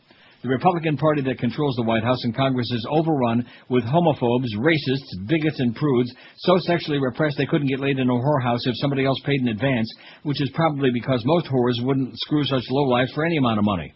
The repression reminds me of a line from George Carlin. Ever notice that a woman who's opposed to abortion is somebody you wouldn't want to F anyway? These people are a blight that threatens any chance of an enlightened society, scabs of repression that must be picked if we are to have any chance for survival and progress. In a perfect right-wing world, gays would be committed to mental institutions, blacks would be sent back to Africa, books and movies would be subject to review and censorship before release, and every woman would be a virgin before marriage, and that marriage, of course, could only be to a man. They fantasize about conspiracies from all directions, the media, Hollywood, teachers, even within their own ranks. Everyone they feel is out to get them. Such paranoia is often found among control freaks and repressive types who feel they must force everyone else to fall into lockstep compliance with their own narrow views. It's not all that different from repression found in fundamentalist Islamic societies, communism, or Nazi Germany. The conservative fruitcakes are correct about one thing. There is a massive threat to the future of this country. It's a spreading disease that threatens to devour everything that was once good about this nation, a rotting cancer that eats at the flesh of the body politic, and may well turn America into a putrid, decaying corpse of a country. The threat is real, the threat is serious, and the threat comes from themselves, the treasonous right-wing demagogues who've taken over our government. But he's good, you know?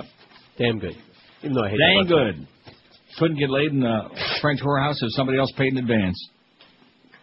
Kind of like Robert Grieper. Oh, I'm sorry. Oh, here's a good one, and just uh, recently passed to the other side. He's up there with Johnny. Here's Rodney. Rodney Dangerfield. Aye. Bug-eyed Rodney. Boy, they don't come too sure. much uglier than Rodney. Carol O'Connor. Okay. Uh, huh? I guess. When was he ever not ugly? Yeah, okay, Carol O'Connor. Uh, Edith Bunker. I think she's got a name. Jean Stapleton. Uh, what is her name? Jean Stapleton. Jean Stapleton, right. I wouldn't have thought of that for some reason. No, no. My, mind, my brain is a little, just, you know, nondescript. Shattered. My brain is shattered. No, she's not uh, nondescript. Jean Stapleton's a great actress. But she's not ugly. Oh, the guy who played Norton on The Honeymoon is Art Carney. But this guy's uh, all over the place. Just a little, uh, got some good suggestions here. Uh, your favorite actor or actress, and then it says Bush. Oh, yeah. Well, he's an actor, all right. Either one. Bad actor, but not for the poll. The Wiccans. I know you're a big Wiccan fan. You know it. Bad news. Uh-oh.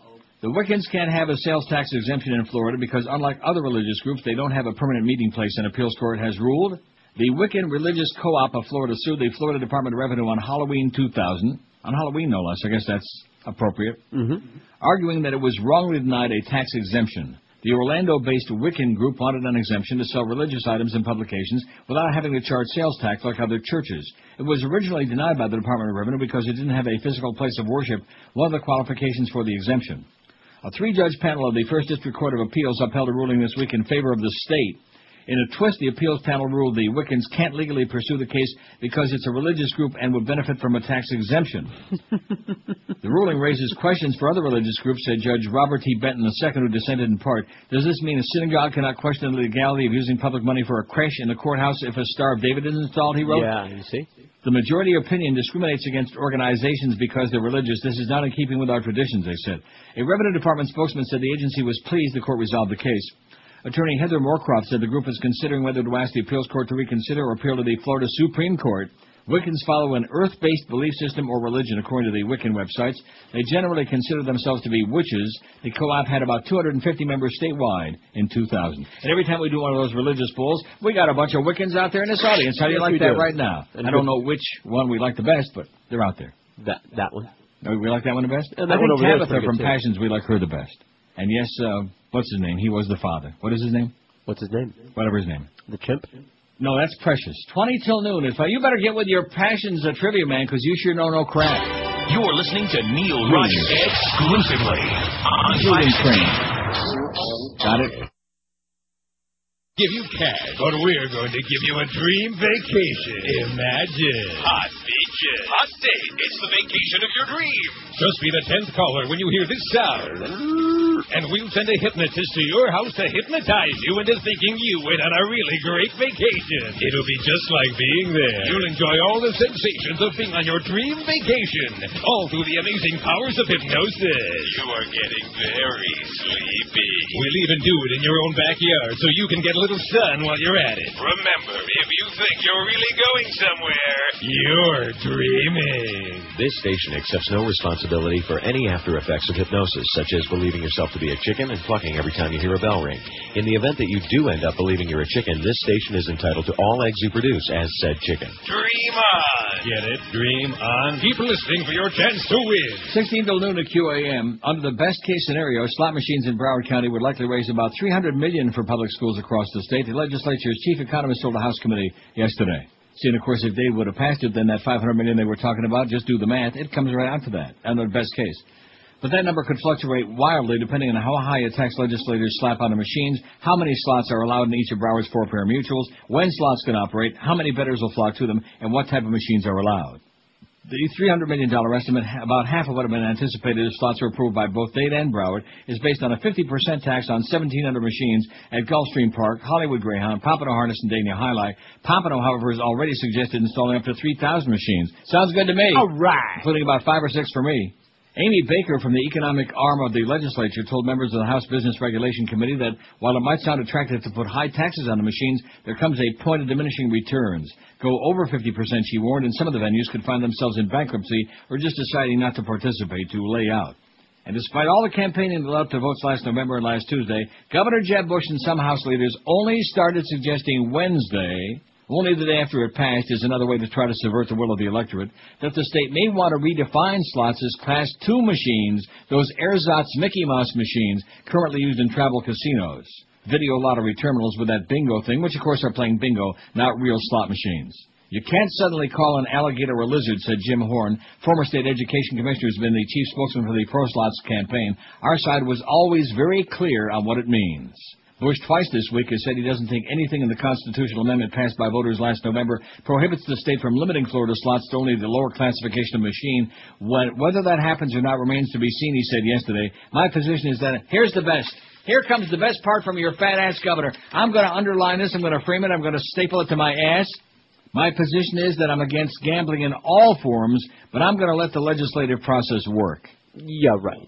Now, this nasty, rotten, fat-ass son of a bitch, he's against gambling in all forms. This is the lottery head.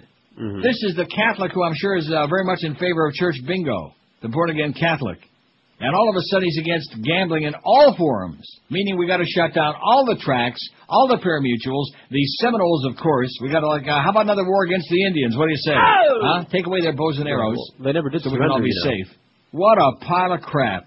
Speculation is growing that Bush, who has stonewalled Florida's Indian tribes in their attempt to establish a gaming compact with the state, is hoping to stave off full-fledged casinos on the state Seminoles and Miccosukee reservations by limiting what the Indians can offer.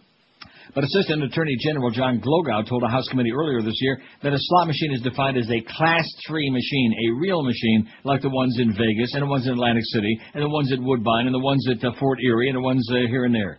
He suggested that state approval of the constitutional amendment that allowed for Tuesday slot referendums gives the green light for Indian casinos to seek Las Vegas-style slot machines.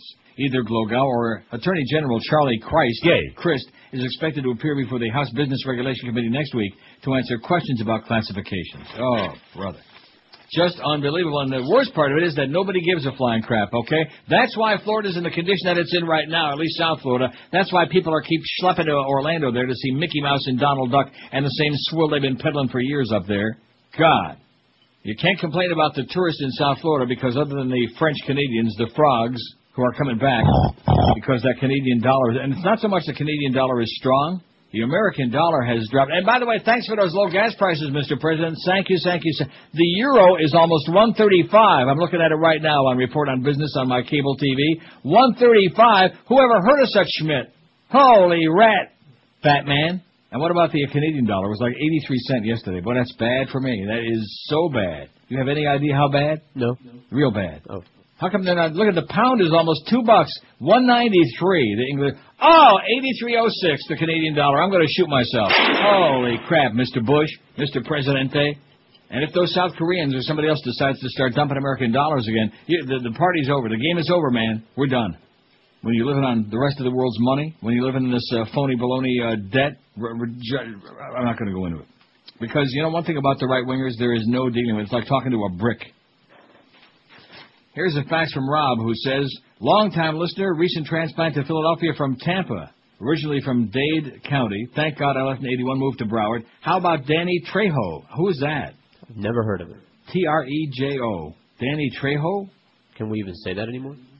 Who is that? I don't know. Josh is Googling it. Are you Googling it? T R E J O, Danny Trejo. Well, thanks, Bob, from Philadelphia. Look at that. He lives on Allegheny Avenue in Philadelphia. I'm not giving his address or his last name, so... Thanks, Rob. Mark says, Alan Arkin is talented as hell and ugly as F. Okay. It desperately belongs on the poll. Well, you're right about that. Also desperately needs to go to lunch. Oh, no. Go to lunch, George. Go to lunch. Will you go to lunch? In conclusion, he said, oh, wait a minute. He says, regarding this week's election, I counted numerous people who voted against the slots for the sole reason that it would be good for South Florida. They wanted to screw South Florida, even though they live here and will never leave. Nice, but typical. Isn't that nice? It would be good for South Florida, and they're just mm-hmm. going to stick it to them. In conclusion, I hope the brand-new New York Jet Jay Fiedler comes into Pro Player Stadium with Chad Pennington hurt and throws for six hundred yards and eight touchdowns. I hate the Jets, but now I have a great reason to hope they go two and fourteen. Suffering through another Friday morning in the city of the dead, Mark. Well, good luck to you, Mark. You'll need it. How do you like that? People who voted against it because it would be good for the community, and so therefore... like that. These are nasty, rotten, filthy, disgusting people. There is absolutely nothing wrong with South Florida that a good people transplant wouldn't solve. How many years have I been telling you that? About thirty, man. A people transplant, that's what we need. Bus them in, ship them in, fly them in. I was going to say swim them in, but we've already had enough of that. The Senate passed legislation. I better take some calls, huh? Because they're going to start getting surly. Right. I got a whole pile here, man. I Good. got piles. Big fat ones. W Q A M, hello. Yeah, this is Tony from Sunnyvale. Yep. Uh, I got three for Neil. You got three for me? I got a triple for you. Okay, what do you got? I got Ernest Borgnine. Oh, good one. Rosie O'Donnell. She's not an actress. And? Oh, and uh, Don Knotts. Three, uh, two good ones. Thanks a lot, Pally. Don Knotts. Man, oh, Rosie, man. Rosie's been in many movies. Okay, so like I said, there's three for, uh, for you. I just don't want to overwork Josh Cordes there because the work is not in his vocabulary. Uh, you know, other than when he's doing the Marlin games, because he gets paid the big bucks for that. We're not paying him enough to, like, uh, get him off his ass. So if we ever suggested, like, screening the calls again or something like that, he would, yeah, uh, that'd be the end. We're not paying him enough to get him off. That's what Duff said. So what do we got so far? Your favorite actor or actress who made it big in spite of being ugly. Boy, isn't it something, all these names, Ernest Borgnine, there's so many, oh, not yeah. just ugly people, but really, really ugly. By the way, Boca Brian, if you're ever going to send me any more of those William Bendix, the Life of Riley ones, how about three, four years later, you know, when Junior's more than like uh, thirteen years old? What? Well, no, I mean, he sends me stuff. I just, you know, like the guy that called yesterday about, uh, what's his name, Jay, uh, not Jay North, Luke Halpin. Okay. Oh, yeah, he was a fifteen playing a twelve-year-old. But you give it over to, uh, what's his name, Michael Jackson or uh, the Weather Fairy, Miss Kamal. Charles Bronson, ninety-nine. Steve Buscemi, seventy-seven. He's going to give Chuck a little run for his money, I think. Humphrey Bogart, seventy-one. Danny DeVito, forty-eight. Barbara Streisand, twenty-eight. Kathy Bates, sixteen. She's great, though. James Cagney, fourteen. Ed Asner, fourteen. Dick Van Dyke, Scott Levin, and Bette Midler, ten. And also a double-digit Boris Karloff, ten. Everybody else has got a single digit. A digit, by the way, is a finger. Wasn't that a great uh, line by A B C News the other day? Thank you. Thank a you digital rec- uh, uh, examination. Digital, that means with your finger. Oh, brother, that was just... Rectum. Wow. A B C News. So I watched Bob Schieffer last night, I'm sorry to say. Yeah, we discussed that before the show this morning, George, and yours truly, and I'm so sorry. Now we appreciate just how dependable it was to have Danny Boy there every night, mm-hmm. Dan Rather. I'd rather have Dan Rather. I'll tell you, I don't care what anybody says. And, of course, the right-wingers, they blew him off the air. They shoved him out. It was really a tempest in a peapod. And the essence of the story, like Doug Thompson wrote yesterday, was absolutely correct. But uh, don't confuse the public or the mainstream media with the facts. You didn't check it thoroughly, and Dan stood behind it. He's got to take the fall. And, of course, there have been a lot of people trying to shove his ass out of there for a long time. But when Bob Schieffer, at the end of the newscast, went through that song and a dance about, uh, well, uh, you know, Dan Rather was legendary and Walter Cronkite and uh, you know me because I've been around for years. Yeah, you've been around for years, you old troll. Even at Publix, you won't find bags bigger than the ones under his eyes. Did you notice that? Oh, geez. My God. At least John Roberts looks like a like a news guy who's like contemporary, like living in the same century. Bob Schieffer looks like a, an old troll. If you look up old troll in the dictionary, next to uh, that you'll find my picture and Bob Schieffer. Yeah, but his ears sure were big. Yeah, they sure were. Still on. Good God. He is just unacceptable. And he fumbled his way through the uh, reading the news and just, uh, you know, weak. I can't wait to see the ratings on C B S Evening News as long as they keep his ass on there. You won't be able to, it's kind of like ours in this last train. You can't complain about him because we don't have any. I, I think that Doug Thompson, uh, the one I read before, the rant from today, Uh, about the decaying giant and everything. It's kind of like Q A M. You see, we're consistent with America, you know. Used to be great. Now we're kind of like a de- dying, decaying, crumbling giant. Thanks, Greg. W Q A M, hello. Hey, Neil. Yes, sir. Uh, is this a poll for women, too, right? Sure. Uh, how about Sarika Jessica Parker? Oh, she is nasty. And Penelope Cruz. Okay. Yeah, All but right. Tom likes her. All Thanks, right, Tom. That's it. Thanks. I'm out. Penelope Cruz... and Sarika Jessica Parker, two very fine choices. Yeah. Although, who the hell, who, who's going to like her, though? Somebody might, although it says your favorite actor or actress who made it big in spite of being ugly. Somebody will actually like her. I can't imagine why, but, you I know. Guess her mom. No, I doubt it. She's got a face that even a mom could hate. W Q A M, hello. Neil. Yes, sir. This town needs an animal. Right, a blueberry one. Oh, that's it. Okay, well, there's a bulletin for you. South Florida needs a, a boysenberry enema. That's a bulletin. Well, maybe we can get, once uh, Terry Schiavo, once they finally decide that, we'll know where to stick the tube. Rectum. Okay? Because you got to have a tube if you're going to have a good enema. W Q A M, hello. Hello, Q A M. Yes, sir. How about Arnold? Arnold is a good one, man. He is grotesque, Arnold. He is a character of himself, Arnold. Gruesome. And he's against steroids. Don't forget about that. You are listening to Neil Rogers exclusively on five sixty Q A M. This is Dick Cheney. I like to relax by having Mary Magdalene massage my balls while listening to the Neil Rogers twelve to one hour. I've won the vote. Kate Davis is done. Our women voters didn't care that I pitched all their buns. The people of California, they like me a lot. How about Sly Stallone? Because just like them, I had a few orgies and small lots of pies. All right. I am the governor. It's true. Too bad that I do not have a clue.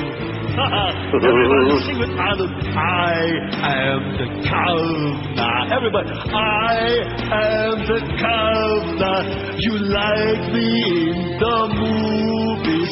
That's why I'm the governor of California. Yeah, there you go. Mm, neither can we. twelve oh one at five sixty W Q M. Happy Friday to y'all. We got Mo Howard David and his boyfriend Jay Fiedler, now a New York Jet, at two o'clock. Both of them can say the same thing now. Their favorite team is the Jets. Got Mad Dog at four. All right. And then uh, he's broadcasting from Publix at ninety fifty Biscayne Boulevard, Miami Shores. Go in there and say, boy, we sure are sorry that the Dolphins screwed you over. Although the good part of it for him is he's still going to get paid. What a scam, man. I love those deals when you get paid for doing nothing. Geldy at seven, who's getting paid for not doing much, and Eddie K at ten o'clock tonight. That's our schedule. We don't have U M basketball because guess what? Well, we don't want to rub it in, do we? No. Didn't they lose, Josh? They did. They lost. Well. Tom faxes and says, the reason that all the green-toothed Cubans voted against the slots is because it did not include Hialeah Racetrack. I was talking about that with the Humper this morning, Tom. Also, there was nothing else on the ballot in two years. I hope they also include Hialeah on the ballot and have the vote on the day with other stuff on the ballot, even if it's for dog catcher. There you go. And, of course, if it's for dog catcher, we have a lot of our Al- Alvarez's and Martinez's and Rodriguez and Gonzalez's on there. Then some people will come out and vote, but probably the wrong ones. But anyway, that's a good point. I don't I don't understand why they didn't. Uh, that would have, like, evened out four parimutuel facilities in each um, county. Right. What's wrong only, with Hialeah? Well, the only problem is Hialeah is not operating now, and I guess they would have to, like, start it all up all over again, and uh, there is no horse racing there. So I, I don't know. But it's really unfortunate because I think that would have made a big difference. I right. think if they if Brunetti wouldn't have destroyed it and they could have kept that thing going a little bit longer, uh, that could have brought that place back to life. Right. Who needs the horses if you got the slots? Well, no, but you can, but you can't. Uh, well, I don't know. I guess they would have simulcasting there, right? Of course, that food was sure good there that last uh, year or two. Man, you talk about the green weenie. Uh oh. Here's a fax from uh, somebody with very bad. Oh, Scott. Scott says you got to be an old fart to remember this guy, but Richard Boone was butt ugly. Sure. I'm an old fart, and I remember Richard Boone. He was the, uh, the huh? Had a cauliflower nose. Yeah, he was uh, always in them westerns. Richard Boone. He was well. well who did he play? Oh, by the way, did you look up that other thing? Yeah, I don't know who it is. It's not on there? I didn't get anything. I Googled oh. it. Well, Google Richard Boone, because I want to know the name of the show he was on, the big T V show, Richard Boone. Paladin? He was, the, uh, was he Paladin? Was he? You think? I don't know. Have Gun Will Travel, like the fact says? Uh, that, yeah, that's probably... Oh, I see. But maybe Neil can find the theme to Have Gun Will Travel. Well, if I would have finished the, uh, you know, reading it, but I didn't. That made it more exciting. Let's see if I got it. I just probably went on here with a bunch of westerns, wouldn't you think? I'd Let's imagine. see. Sitcoms, cartoons, primetime drama. drama. Um, I don't want to waste a lot of time with this, but it sure kills some good time. The Untouchable seventy-seven Sunset Strip. Green Hernet. Secret Agent Man. We all like Johnny Rivers a lot. What am I looking for? Have Gun. Have Gun Will Travel. Walt Disney's Wonderful World of Color. Screw them. Bunch of maricones.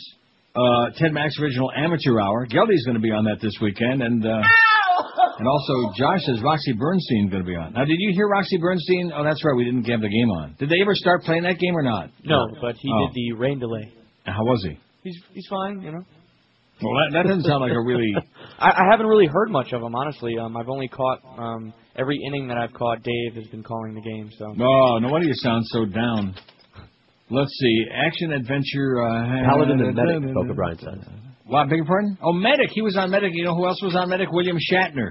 That was his first T V show, Medic. Oh, am I old or what, huh? Yeah. Oh, well.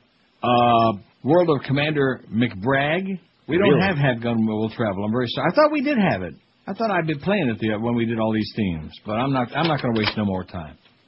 But he definitely qualifies. He was a really ugly guy. He was on a lot of shows.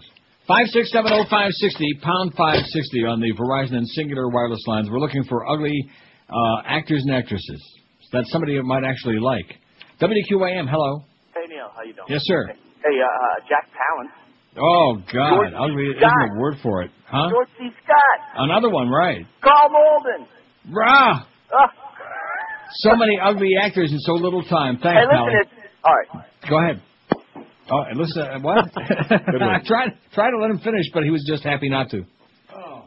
Now, what did he say? Carl Malden. Right. George My C. God. Scott. George C. Scott, very humongously ugly. But many people tell you he's the greatest actor of all time. I don't agree with that, but he's all a good right. actor. He did all right. He was good in the hospital. Uh-huh. Patton. Uh, Taps. Firestarter. Right. He's good.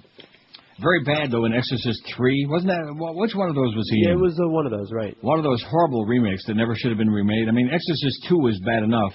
Uh, with uh, Richard Burton, I believe, was Exorcist two. And then I think George C. Scott. Oh, God. See, when you get to the end of the line and you can't get any other real scripts, then you wind up in uh, crap like that. five six seven oh five six oh, pound five sixty on the Verizon and Singular wireless lines. Here's a story that I absolutely love. It fits right in with my feeling about the state of Florida. Florida's legislature is flush with good ideas. Senator Al Lawson's idea involves a two-cent per roll tax on toilet paper to pay for wastewater treatment that helps small towns upgrade their sewer systems. And when you're in a state that's as full of it as Florida, man, they ought to be raising a schmitload of cash, wouldn't you think? You'd think.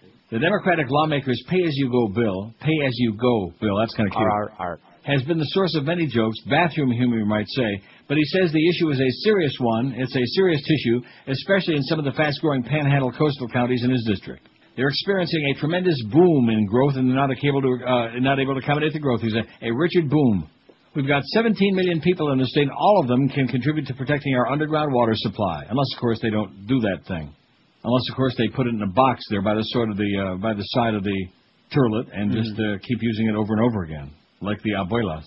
In a Republican-dominated legislature that doesn't like new taxes, the idea is likely to pretty quickly end up in the tank. Senate President Tom Lee, Republican of Brandon, said he didn't think it would get too far, but didn't rule it out. We're getting to the bottom of it real soon, Lee said. The House is skeptical as well. We're not wild about tax increases, said House Speaker Alan Bence of Panama City, but we'll certainly let it go through the system. If it were to pass, the extra two pennies would start being charged in October. Lawson said it could generate fifty million dollars a year. It would also need approval from Governor Jeb Bush. He said that if toilet paper is taxed, people might use less of it. Oh, oh no! That's not necessarily a good thing, noted the fat-ass governor. If toilet paper is taxed, people might use less of it. Fewer than eight uh, squares. Remember that story? Yeah. Eight squares. You couldn't even begin. What about consumers, it says? Wouldn't they be squeezed by a tax on the Charmin? No, says Lawson. Two cents is not going to hurt families at all. This is one thing people don't mind paying for. I mean, seriously, how many rolls of toilet paper even could a big family use uh, a month, huh? I mean... about thirty, man. Even, not even that. Like ten? Yeah, I don't ten care. Rolls a month? What do you say? I don't care, sure. So, yeah. so it's like twenty cents a month, for crying out loud, for Jesus Christ and Mary's sake. Yeah, how do you like, so Mel Gibson's releasing a different version of The Passion of the Christ, because now we can get different uh, hundreds of millions of dollars in there, because Jesus is a, well, probably the best moneymaker right. in history. Wouldn't this, you think? This one ends differently. Oh, a different ending, huh? Yeah, he lives at the end. He jumps right off that cross right. and comes running back at you. Says, here you go, all you bastard Jew bastards and Romans and whatever. five six seven oh five six oh, pound five sixty. Uh, that Trish Vanderveer, that was the end of it for me with uh, George C. Scott. Once he married her, which she couldn't act her way out of a paper sack, and he kept promoting her, and, uh, you know, that was the end. Who's your favorite actor or actress who made it big in spite of being butt ugly, man, real ugly? Charles Bronson, we still can't touch him, man. He's been there right from the beginning, right from the get-go. You son of a bitch. one oh one. Oh, and speaking of people in the same genre, how about fifth day, by the way, for the jury? The jury is still out. How about Robert Blake? Okay. He always, even as a kid, he was ugly. Right. I'm checking Court T V. I don't see nothing on there. But the fifth day of deliberation today for the jury. Uh, Charles Bronson, one oh one. Steve Buscemi, seventy-eight. Humphrey Bogart, seventy-four. Danny DeVito, fifty-three. Barbara Streisand, twenty-nine. You know, one thing about short actors and actresses, very seldom do you find, like, a real short, other than, like, uh, what's his name? What's Willie his Warlock. Name? Okay. He's not that short. Kathy Bates, sixteen. James Cagney, fourteen. Ed Asner, fourteen. Dix Van Dyke, twelve. Bette Midler's got ten. Boris Karloff, ten. Everybody else, even single digit, although Morgan Freeman is bubbling under. I, I don't think he's uh, an ugly guy. Maybe, but... as dark folks go, Morgan Freeman, I mean, he's no Denzel Washington, who fancies himself as a sex pot, you know? I mean, if you're going to talk about a black uh, actor who's a sex pot, I mean, if you t- tell me Malcolm, uh, you know, Shamar Moore, I'll say, yes, absolutely. Absolutely. But uh, Denzel Washington thinks he's a hot-looking guy? I mean, Sidney Poitier, that was a very dark black guy. He was a good-looking guy, right? Even Josh would agree with that. Who? Who? Hey, Josh. Yeah? Guess who's coming to lunch? Listen to Neil Rogers exclusively on five sixty Q A M. Rogers. God. Absolutely. Ladies and gentlemen, this is Rambo four and five. Uh, uh, how are you? Uh, John Rambo's still alive. I want to make movies four and five. My life ain't going great, Planet Hollywood's broke. Unfortunately, I speak like I had a stroke. First blood came in eighty-two. That's when I hurt my penis and it never ever grew. Rambo two was in eighty-five late. Uh, Rambo three was in eighty-eight. Shooting and looting and tooting my gun. I did not make this movie with my son. Uh, his name is Sage. He was in Rocky five and Daylight, the tunnel movie. A little bit of cash is what I need. I gotta get a loan from Apollo Creed. I gotta have another hit movie or a Broadway show like Dennehy. I guess nobody ever saw Copland. It was stupid. Uh, I guess I understand. My whole life is about to cave in. All I got left is Jennifer Flavin. Ladies and gentlemen, I need to make Rambo four and five. Uh, uh, check it out. So call me up. I really need a script. I can do dialogue or keep it zipped. I like comedy, action, adventure, and drama. The, the only thing I will not do is have sex with a llama. So give me a break, for goodness sake. I used to be on Oprah. Now I can't get on Ricky Lake. Right now I got a one-man show in Poughkeepsie. Basically, I'm an unemployed gypsy. A little bit of cash is what I need. I gotta get a loan from Apollo Creed. I gotta have another hit movie or a Broadway show like Dennehy. I guess nobody ever saw Copland. It was stupid, so I understand. My whole life's about to cave in. All I got left is Jennifer Flavin. And that's why, ladies and gentlemen, uh, I need to make Rambo four and five. Uh, how do you? Absolutely. twelve seventeen at five sixty W Q A M. Happy Friday to you. March eleventh. Boy, I tell you, it's the year's marching on, you know it? Before you know it, that next trend's coming out, we're going to be all um, Scandinavian. We'll all be finished. Bob in Coral Springs says she put the UGG in the Ugly. Maud's Beatrice Arthur. B. Arthur, she is nasty. She be ugly. P S. Years ago while I lived in L A, I ran into Gary Busey in a gas station. Unfortunately, his well-publicized mugshot actually made him look good. He is also unbelievably ugly. Gary Busey, Busey. So we got B. Arthur? Good. We got it. Right here. five six seven oh five six oh, pound five sixty on the Verizon Singular Wireless Lines. Senate passes new bankruptcy legislation. The Senate yesterday passed legislation that will make it harder for Americans to rid themselves of debt by filing for bankruptcy. The House is expected to pass the measure next month, delivering to El Presidente a second victory this year on pro-business legislation he had sought. The vote was seventy-four to twenty-five to approve the most thorough overhaul of bankruptcy laws in a quarter of a century. The short answer is fairness, declared Senator Orrin Snatch of Utah. Those who can pay their bills should pay their bills. That's the American effing way, he said. Congressional industry backers of the legislation have been pushing it for eight years, but it repeatedly got stalled. This year, with Republican majorities increased in both the House and Senate, the bill's fortunes reversed. The Senate insisted uh, uh, on handing Wall Street investment firms a bonus, defeating a Democratic amendment that would have restricted their ability to work for companies both before and after those companies filed for bankruptcy. Senators acted against the advice of the S E C Chairman William Donaldson, who said such a restriction was needed to build up investor confidence shaken by Enron, WorldCom, and other corporate scandals. For two straight days, Democratic opponents tried to soften the bill's impact on single parents and other groups and to restrict credit industry practices that lawmakers said especially hurt the poor. Critics said the bill would remove a safety net for those who've lost their jobs or face big medical bills. Russ Feingold of Wisconsin said it'll have a real impact on real people all over this country. And, of course, Bush and those right-wingers don't care about the real people, only about their filthy, fat, rich friends. So there you go. Again, five six seven oh five six oh, and you know the rest. W Q A M, hello. Hello, Neil. Yes, sir. How are you? How about Victor Mature? Uh, um, no. He wasn't ugly. In fact, there are those people who would tell you he was a good-looking guy. In fact, probably Josh would say that. I'll give you a dollar for everyone in the audience you can find that knows who that is. Oh, come on. Josh knows who that is. Hey, that's a good-looking guy. Right. That's what he said. Victor Mature. I didn't think he was ugly. But anyway, W Q A M maybe wasn't his type. Q A M, hello. Hey, Neil, how you doing today, Wes? Pretty good, Pally. What do you got? Listen, I got a couple for your poll, and I, I wanted to tell you, I think Richard Boone, wasn't he in Paladin? That's correct. Okay, and uh, I got a pair. Ed Begley Senior and Junior Oh, yes. Runs in the Thank family. You. you got it. Thank you. You got that right, bud. Yeah, now did we put we put Donald Sutherland on there? We put Kiefer Sutherland? I don't know. Because, uh, unfortunately for him, he looks a lot like Daddy. Although, luckily for him, Daddy was a famous actor, so he's uh, an actor, too, kind of, sort of. What was that movie he was in that I saw? W Q A M, hello. Neil. Yes, sir. Never imagined that you wore uh, chains and tattoos. Yeah. And uh, the, last, the, the last guy stole my, my thunder with uh, Jack Palance. Okay, thank you. Well, see, he was searching for some other material because the other guy had his name, Jack Palance. Chains and tattoos. What huh. Does anybody have any idea what that means? No. Is there some significance there? Some symbolism I'm missing? Is there some, uh, I don't know. W Q A M, hello. They're finished in this town. Yeah, that's what the guy told me twenty-nine years ago at K A C. You'll never make it a year, man. You'll never last it through the month. Guess what, pal? Long before I'm uh, done on a year in this town, you're going to you're going to be uh, ass up, or is it ass down in the ground with your feet straight up in the air? Although you're probably used to that. W Q A M, hello. Neil. Yes, sir. Hey, um, Victor Mature, first of all, sent him Delilah with Hedy Lamarr. Right.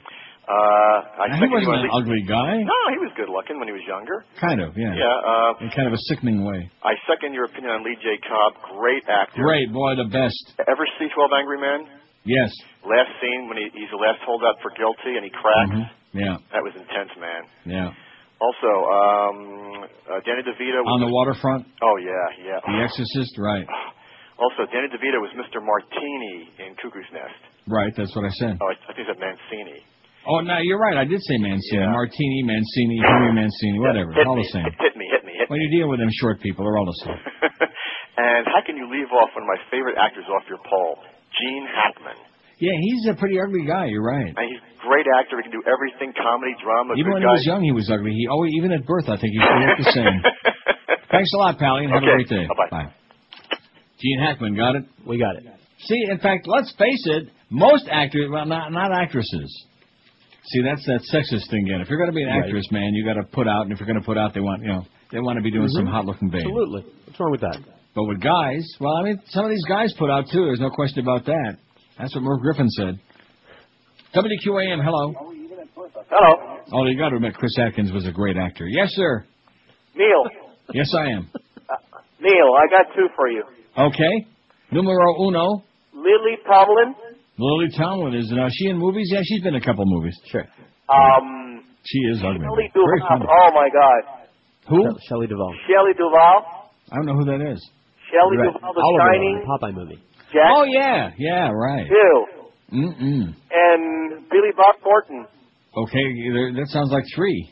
There you go. Okay, thanks. Billy Bob Thornton and all the other ones. Got them? Got it. Boy, there must be a thousand going to be on this list. Keep you busy over the weekend. Keep you off the streets. Solve maybe your crack problem this weekend. W Q A M, hello. Hi, Neil. Yes, sir. They left off Mister Good, the Bad, and the Ugly himself, Eli Wallach. Oh, God, how could we forget? Well, since Godfather three, we've been trying to forget. Well, that was on yeah. yesterday, too. Yeah. Okay, and I got a couple things for you. Uh, first of all, Richard Boone was Paladin. You can get it on D V D right now. I'm going to go right out and buy it, not.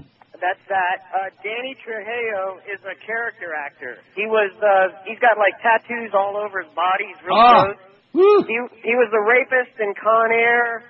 He was in Desperado. He's in, he plays all these Mexican characters. Well, that figures. And last but not least, I went out and bought The Great Escape, and Jack Lemmon does say, push the button, Max. We know that. That's a George problem, you know. He just can't get his life uh, straightened out. Thanks a lot, Pally. Push the button, Max! Yeah. Well, you finally admitted it, right, after yeah. years of being in right. denial. You well, finally admitted it. And we love Jack Lemmon. Yes, we do. As a matter of fact, we were just talking this morning about... Get the chalk! Hey! Get the chalk! Oh. Now, if we had a better bleep in there, we could actually play that, but... Yeah.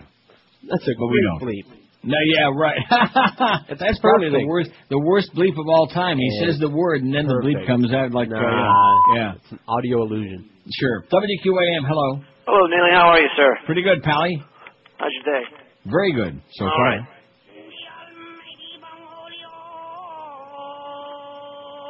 There's one for the poll. Yeah, okay. Thanks. You got it? You got that down? Yes, Bungholio. Good. W Q A M, hello. Hey, Neil, I got for you. Uh, Tommy Jones and uh, Walter Matthau. Very good. Thank you so much. Walter Matthau, boy, he really was. He was definitely one of the unshined mm-hmm. boys. Oh, sorry, I didn't hang up on that guy. Well, I thought maybe he had some more. five six seven oh five six oh, pound five. Don't forget, Jay Fiedler is on today. It's going to be a love fest. They suck in with the Mo between two and four. I don't know what, exactly what time he's going to be on there, but miss it if you can. You're listening to Neil Rogers exclusively on five sixty Q A M. You can kiss my rear end. It's our system, sad but true. It doesn't work like it used to do. Every time the votes come up short, you know it's all gonna land in court.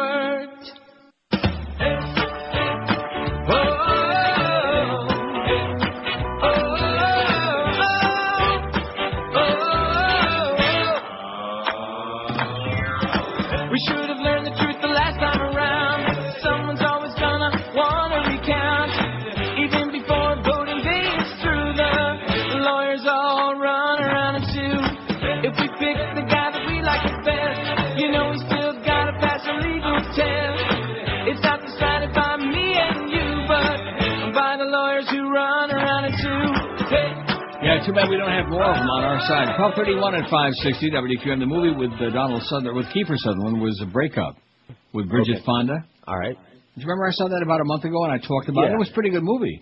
Never heard of it? Never saw it.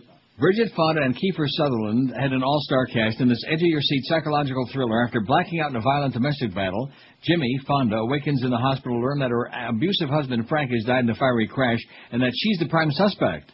As the police focus on building their case against Jimmy, she uncovers evidence indicating that Frank may not only still be alive, but getting away with murder, with Penelope Ann Miller and Stephen Weber adding memorable performances. You'll be riveted to the growing suspense as Jimmy, in a daring escape from police custody, races toward a final confrontation with justice and revenge. Oh! It's good. Pretty good. Breakup. All right. Not as good as Shattered, but uh, damn near, with Tom Berenger. five six seven oh five six oh, pound five sixty. I don't know. Give me a movie I should see this weekend. Of Mice and Men. I, I got it. It's sitting in another room. I just wow. I can't bring myself to watch it because I know I'm not going to like it. I know you will. Based on what? It's a very simple story about two yeah. guys. That's about it. What? Two guys, two friends. Yeah. That's it. Now, what does that mean? It's a it's a famous story and it's a good I know story. It's famous. It's a good I know movie. It's famous. Well, and I'm sure I read it a hundred years ago when no, I was a child. Probably not. Yeah, I think I did. Well, good story, well told on film. Okay, I'll watch it. Well, give me another one so I can go out and spend some money and stimulate the Canadian economy, eh? Blue Velvet. No, nah, okay. W Q A M, hello. Hello. Yes, sir. Uh, Jack Elam. I can't hold on, but that's that's a good one, Jack Elam. Okay, thanks. Right, he can't hold on, that guy, but Jack Elam, Neil. Oh, okay, thank you. Why? He can't hold on. Well, I some people look. At least, on, at least we're getting some different people here today. They got a lot of ugly people on their mind, okay? Blue Velvet. Even I know it's a. I, I saw it. I saw a little bit of it. It's crap. Uh, it's like it one not. It's like one step away from um, uh, what you call it with John Travolta. Well, what do you call it? It's, it's you know what I'm talking about. Mayonnaise on the French fry. No, yeah, oh right. yeah, right. It's one step away from that. Sure. Is it really good, Blue Velvet? Yeah, it's very good. I own it. I, they got it. I've seen it there. Oh, I've seen it like twenty times. You know, my problem is every time I think of Blue Velvet, I think of the Polish Prince. She right. wore blue. You know, Bobby uh, Vinton with the skin just ripped across his head, now across the bones now, just. He is looking like uh, he could pass easy one hundred forty. He could make it into uh, Sunrise Lakes. No I D required. W D Q A M, hello. Yeah, uh, for your poll, how about Peter Lorre? Ah, Peter Lorre's on there, as a matter of fact, and he's got a few votes. That's a good choice, but I beat you to it. I, I put together a bunch of these, and then you added a few. How's a he doing, Peter Lorre? Has he got any? You added Peter Lorre? We had it on there. Peter Lorre was on from the beginning. What's wrong with you, man? We don't have it on there? It's on there. I'm looking for it. He's got ten. He's doing ah. pretty well. He's got ten. Peter Lorre. There he is. Big bug eyes. In fact, that'd be uh-huh. a good question. Who's got bigger bug eyes, me or Peter Lorre or Rodney Dangerfield? Marty Feldman. Oh, yeah. I want to play that again four or five times. Okay. Don't let me forget. W Q A M, hello. Hey, Neil? Yes, ma'am. Uh, I've got a weird one. You probably won't agree with me, but I think Uma Thurman is really weird looking. Yeah? I mean, most men probably think she's gorgeous, but... Well, do you think she's gorgeous, George? Not anymore. She's all right. Oh. I just think she's strange. She, she is. looks better than Gorgeous George. Yeah, she is bizarre looking. I would, I would agree you have with a weird one, though. Uma Thurman. Let's put her on there right away. All right. Thanks. Okay, thanks. Bye-bye. See ya. W Q A M, hello. Neil. I like the name, though. It's kind of like Ima Sumac and Uma Thurman. Yes, sir. How line in the I got three. Pretty good. People. Three. Yeah, Carl Malden. Yeah, I think we got it. Uh, it's one of George's favorites. Peter Falk. I haven't put him in. Uh, he's, uh, I don't know. Would you say yeah. he's really ugly? Yeah. Mm. And then uh, the guy that played Selena's father in the movie, I think it's Olmos. He's on there. Edward James Olmos. Uh, you're almost uh, ahead of the crowd, but he's already on there. Thank you. So he got one. What's the one he got? Something. Uma Sumac. Uh, it uh, no, it's Uma Thurman. No, it's Thurman Munson, the old bowler. Oh, yeah. Let's Thur- start talking Thurman about Munster. Bowling, guys. Carmen Salvino and Thurman Munson and Buddy Bomar. It's Championship Bowling with Fred Wolf from W X Y Z Detroit. Oh, God. What I, I'm telling you, I, I know they have lobotomies, but maybe we could have, like, a place where you go to something a little bit less drastic where they can just empty your brain out. Uh-huh. Wouldn't it be like great of, of all the useless crap? A brain enema. Right, uh, a blueberry brain enema, just to, to clear yeah. it, to make some room for important things that you can't remember. A brain like, enema. Uh, I still can't think of the uh, damn movie I'm trying to think of, the one that I hate like poison, the Saturday. Sued movie. What is it? No, Citizen the... Uh, Kane. Pulp Fiction. Pulp Fiction, there you no go. No similarity whatsoever. Oh. It is strange, but not not that way.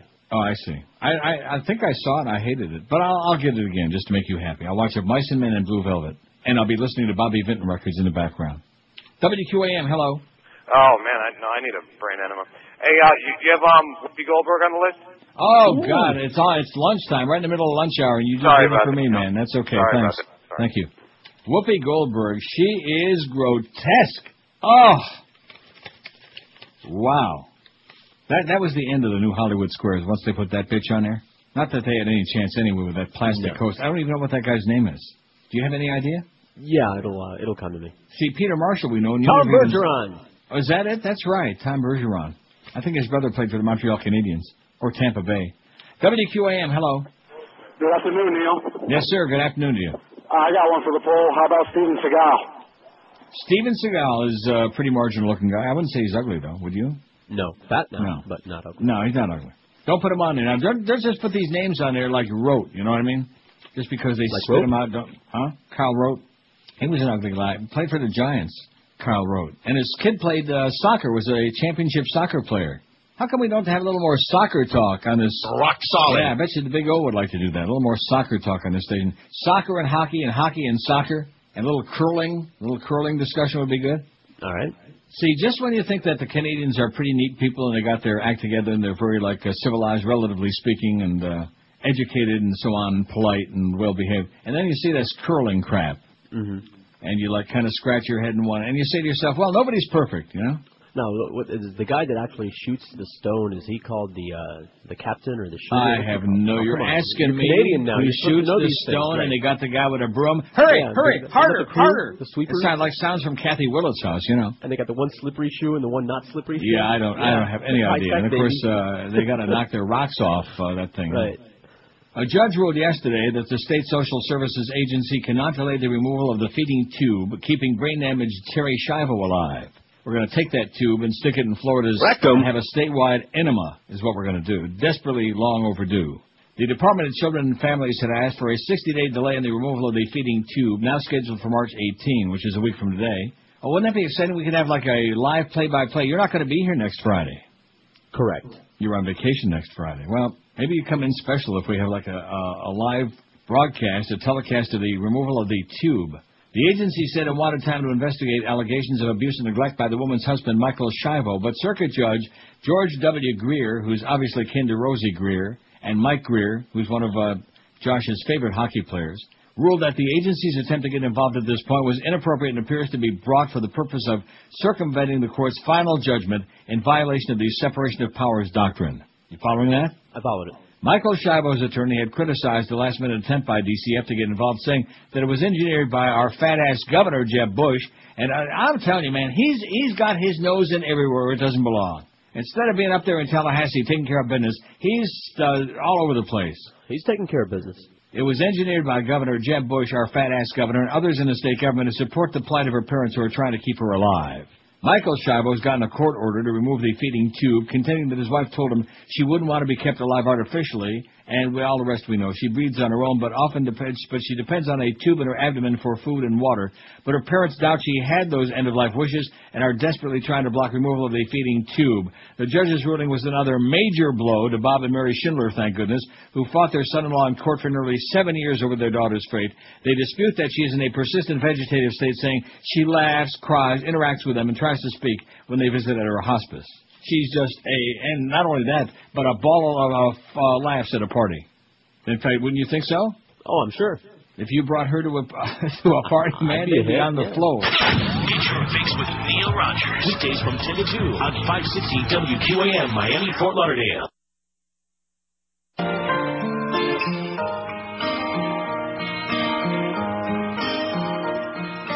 Once there was this kid who had a little accident and had to run from school, but when he finally came back, his friends gave him the nickname of Stinky George. He tried to make the John, but you know he couldn't hold it.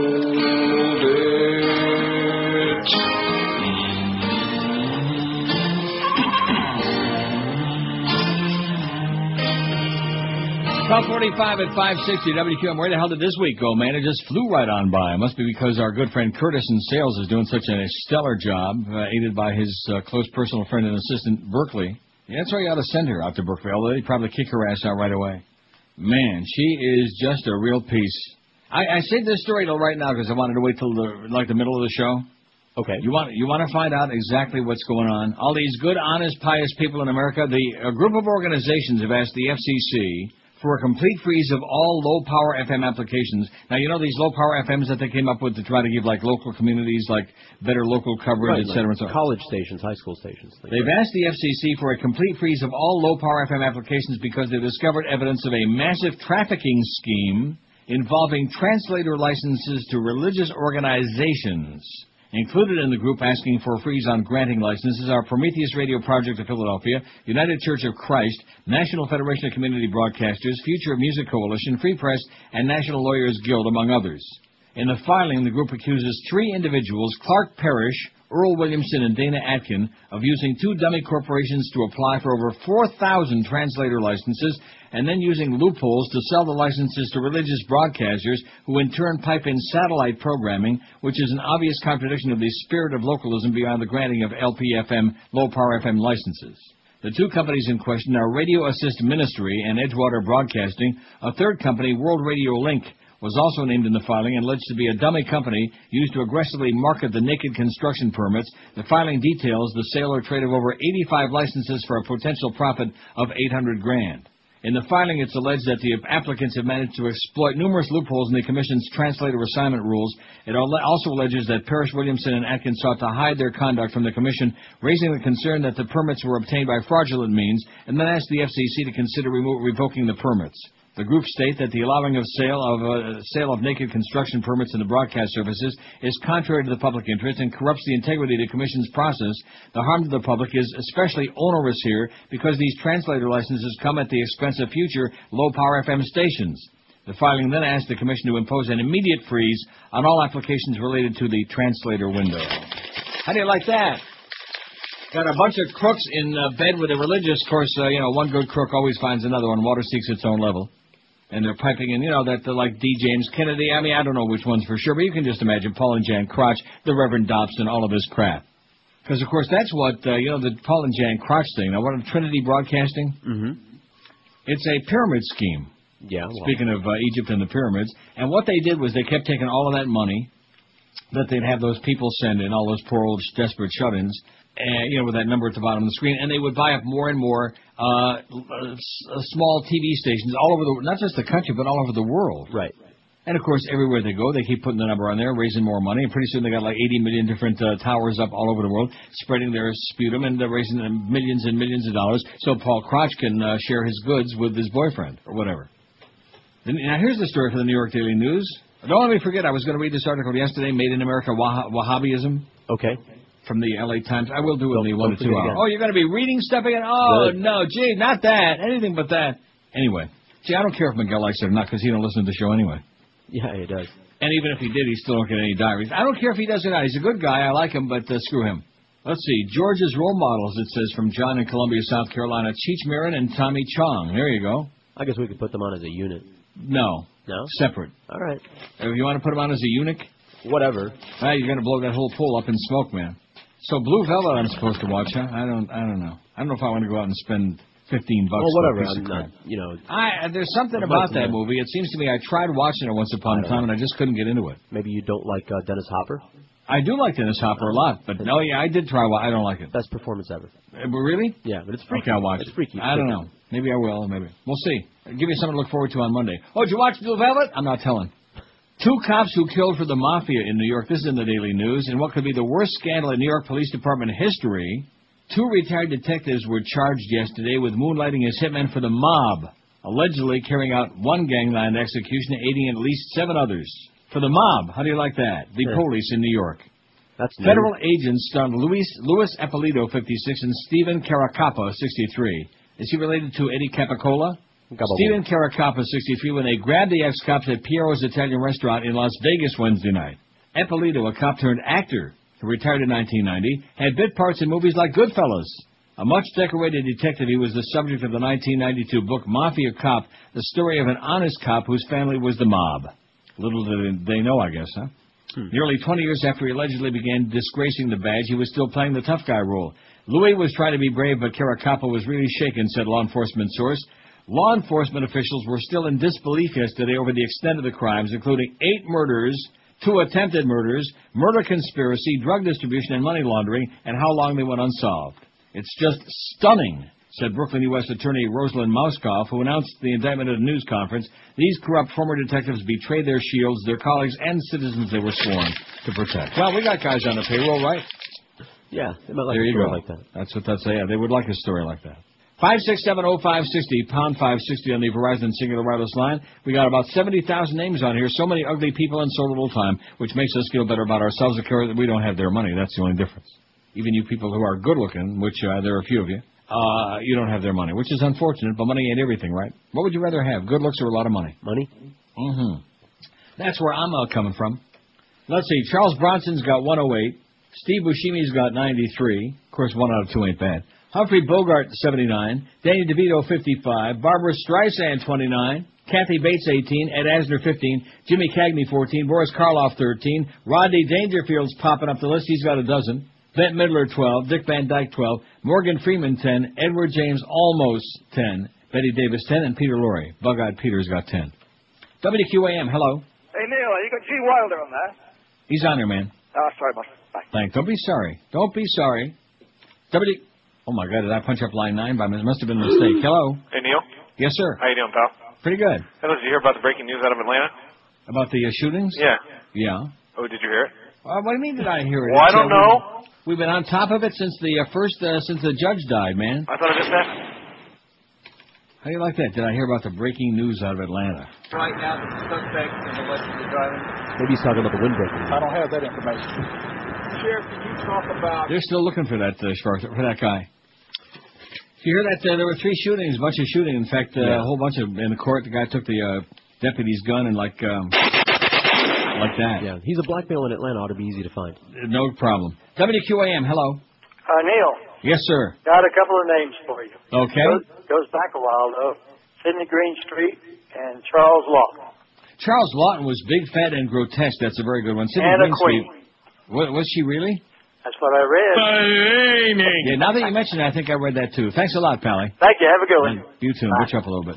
A screamer, Charles Lawton. How do you like that? He was very big. Uh, you wouldn't, you wouldn't think so. Like, kind of like Raymond Burr. Boy, when Mo found out that Raymond Burr was gay, that just floored him. And that, I guess uh, that was pretty well. It wasn't like a big secret. And on that show on the Biography Channel, when they did the Raymond, of course, after his death, naturally, when you're alive, you certainly don't let these things puke out. No. Right? Right. After Tom Cruise is dead and buried, then then all of that will come out. And John Travolta, some of these people, you know, put on a good show. Just like Tony Perkins, remember that? After he died, then all of a sudden the truth came out. All of these things. What a shock. Yeah, that's what Tab Hunter said. Charles Lawton, very uh, great. What was he in? He was in, uh, was he A Christmas Carol, one of the uh, bad versions of it? Possibly. He reminds, you know, he reminds me of uh, a fatter uh, Lon Chaney. I don't know why that is. I think it was in, uh, in Quo Vadis and a couple of those um, Roman movies like that. Quo Vadis, Quo Vadis. You say Vadis, I say like Vadis. You know who else was in Quo Vadis? Peter Ustinov. That was maybe a great movie. What, did, you actually, did you actually see Quo Vadis? Several times. I love uh, those great kind of movie. Roman Fantastic movies movie. And, and the best part is that Charlton Heston wasn't in that one. W Q A M, hello. Uh, Jack, put Jack Elam on there. Okay, well, well, I think he's on there already, though, but we already put him on there, or else. Put him on there. Isn't Jack Elam on there? Or did you forget him? Who? Jack Elam. I must have forgotten him. What? Jack, did you forget Jack Elam? Somebody mentioned that like an hour ago. Jackie Lamb? Not on there. I don't see it. Get him on there. Who? Got it? E L A M. Jack Elam. Got it? Can you handle it? Can you do it? I realize we're overworking you, little ass. I got it. Calm down. So who's Jesus that? Jesus Christ. I mentioned that like an hour ago. Thank you for calling in and mentioning again, sir. But he must have had psychic uh, powers, or maybe he looked on the list and saw, how come Jack Elam's not on there? I Oop. must have missed it. five six seven oh five sixty, pound five sixty on it. Now, we're going to get, I, I take it back. I changed my mind. I just I just like uh, screaming at Duff. I enjoy it, you know. I just, I just, you know, because he comes around every morning before the show. Hey, good morning. You know, like, uh, like, like he's going to do something. You know, we understand that you're a good guy, you have good intentions, you have no power. You're just, you're just a paper tiger. So you, you know, are I, I, not alone, guys. Right. So I enjoy just unleashing my uh, hostility toward him, my frustration with the sales department and the sales manager, all the other things, the engineering things he has nothing to do with and can't do anything about, just so I can like uh, vent. You know, he's like a, like a human punching bag. Would you uh, like so to feel relaxed once again? Keep coming back every day, Duff, because you know it's a lot of fun. And he's probably like, uh, boy, that Neil is sure in a bad mood. No, actually, I'm not. I'm in a great mood. I'm having a wonderful life. But it's just. I just like unleashing at somebody, and since nobody else comes around, since they're all a bunch of wimps and terrified, scared to death of me, uh, at least he shows up all the time, which is more than I can say for Clarence, who's probably coming back from that losing basketball game last night, wouldn't you think? I reckon. Clarence Darrow, who can't make up his mind if he wants to be like a make-believe miniature uh, program director or a little tiny sports nerd play-by-play guy. Oh, it's a, it's a basket. It's a basket. A tisket, a tasket. I think he's got your basket. twelve fifty-six at five sixty W Q M. Fritz and Franz Beer House in Coral Gables is bringing Bavarian style fun back to South Florida. Why not come by and say Guten Tag, even if you have no idea what it means, and sample some of the most delicious German Bavarian cuisine anywhere outside of northeastern Europe. Schnitzel, bratwurst, which is my absolute favorite. Boy, I'm obsessed. Salads and strudel, all in an atmosphere that would make the Von Trapp family proud. And don't forget the Warsteiner Lederboots. It's enough beer to get your Lederhosen in a knot. Fritz and Franz isn't only making the hills come alive with the sound of music, it's turning Coral Gables into a veritable little Frankfurt, because at Fritz and Franz, it's Oktoberfest every single day. You'll find them at sixty Merrick Way, just a block west of Miracle Mile. It's the ideal meeting place for those of you who like to march to the beat of a different tuba. So call three oh five, seven, or maybe goose step to the beat of a different tuba.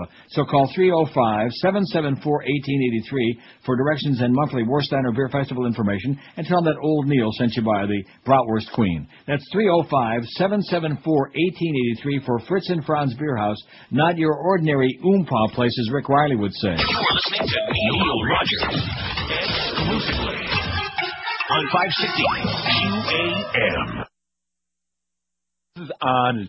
This is not a tumor. It's the one to two hour.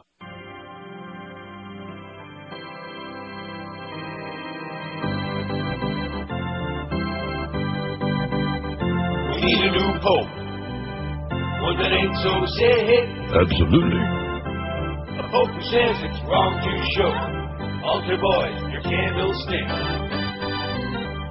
We need a new pope. What do you think it won't hurt? That if you dress, go all the way with clear pumps and a mini skirt.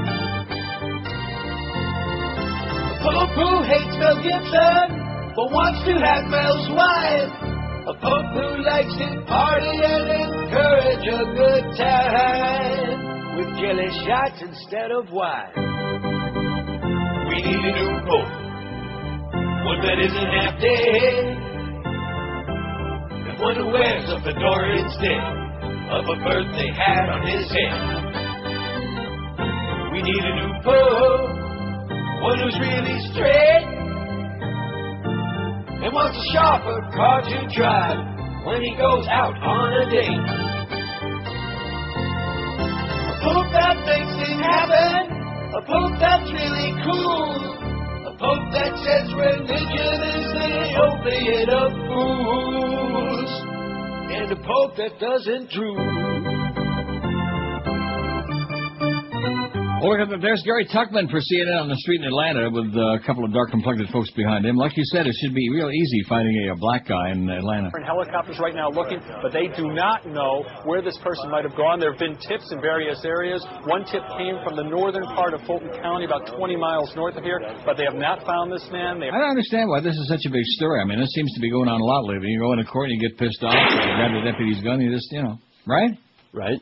Seems to be the American effing way lately, but I guess nothing else is going on. The Michael Jackson trial, they're just, uh, there's no, the jury's not there today. They're just doing some procedural crap, like making sure that Michael gets his pajamas uh, ironed before he comes back Monday.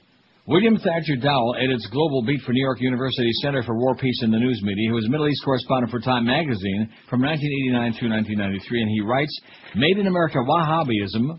The Christian right is their own brand of extremism. And, boy, this he's got his thumb right on it. This is in the L A Times a couple of days ago. It was on our website, wasn't it, Josh? Yes, it was. Good. Not that long, a couple of pages. There's a certain irony in the debate over installing the Ten Commandments in public buildings. The second commandment in the King James edition of the Bible states clearly, Thou shalt not make unto thee any graven image or any likeness of anything that is in heaven above, or that is in earth below, or that is in the water under the earth. Few people take this as a prohibition against images of stars and fishes. Rather, it cautions against endowing a physical object, be it a golden calf or two-ton slab of granite, with spiritual power. In trying to promote the commandments, the Christian right seems to have forgotten what they're really about. It also has overlooked the fact that there are several versions, Exodus twenty, two through seventeen, Exodus thirty-four, twelve through twenty-six, and Deuteronomy five, six through twenty-one. Different language in Catholic Bibles and the Jewish Torah offer more variants. Which should be enshrined? That's just the kind of debate that's been responsible for religious massacres throughout the ages. It was, in fact, the mindless slaughter resulting from King Charles' efforts to impose the Church of England's prayer book on Calvinist Scots in the seventeenth century that played an important role in convincing the Founding Fathers to separate church and state. The current debate, of course, has little to do with genuine religion. What it's really about is an effort to assert a cultural point of view. It's part of a reaction against social change, an American counter-reformation of sorts, against the way our society has been evolving. Those pushing to blur the boundaries between church and state feel that they're losing out, much as in the Middle East, Islamic fundamentalists fear they're losing out to Western values. The reactions are remarkably similar. In the Arab Middle East and Iran, the response is an insistence on the establishment of Islamic law as the basis for political life. In the U S, school districts assert religious over scientific theory in biology class. Tax dollars are going to the faith-based, and the Ten Commandments are a putative founding document. In fact, George W. Bush may now find himself in the same kind of trap that ensnared Saudi Arabia's founder, King Ibn Saud. To gain political support, Saud mobilized the fanatical, ultra-religious Wahhabi movement, the movement that is spiritually at the core of al-Qaeda. Once the bargain was done, the Saudi royal family repeatedly found itself held political hostage to an extremist, barely controllable movement populated by radical ideologues. The evangelical movement in the U S nudged the president back into the White House, and Bush must now try to pay off the political bill for its support. In Saudi Arabia, what drives the Wahhabis is a deep sense of grievance and an underlying conviction that a return to spiritual purity will restore the lost power they believe once belonged to their forefathers. A belief system that calls for stoning a woman for adultery or severing the hand of a vagrant accused of stealing depends on extreme interpretations of texts that are at best ambiguous.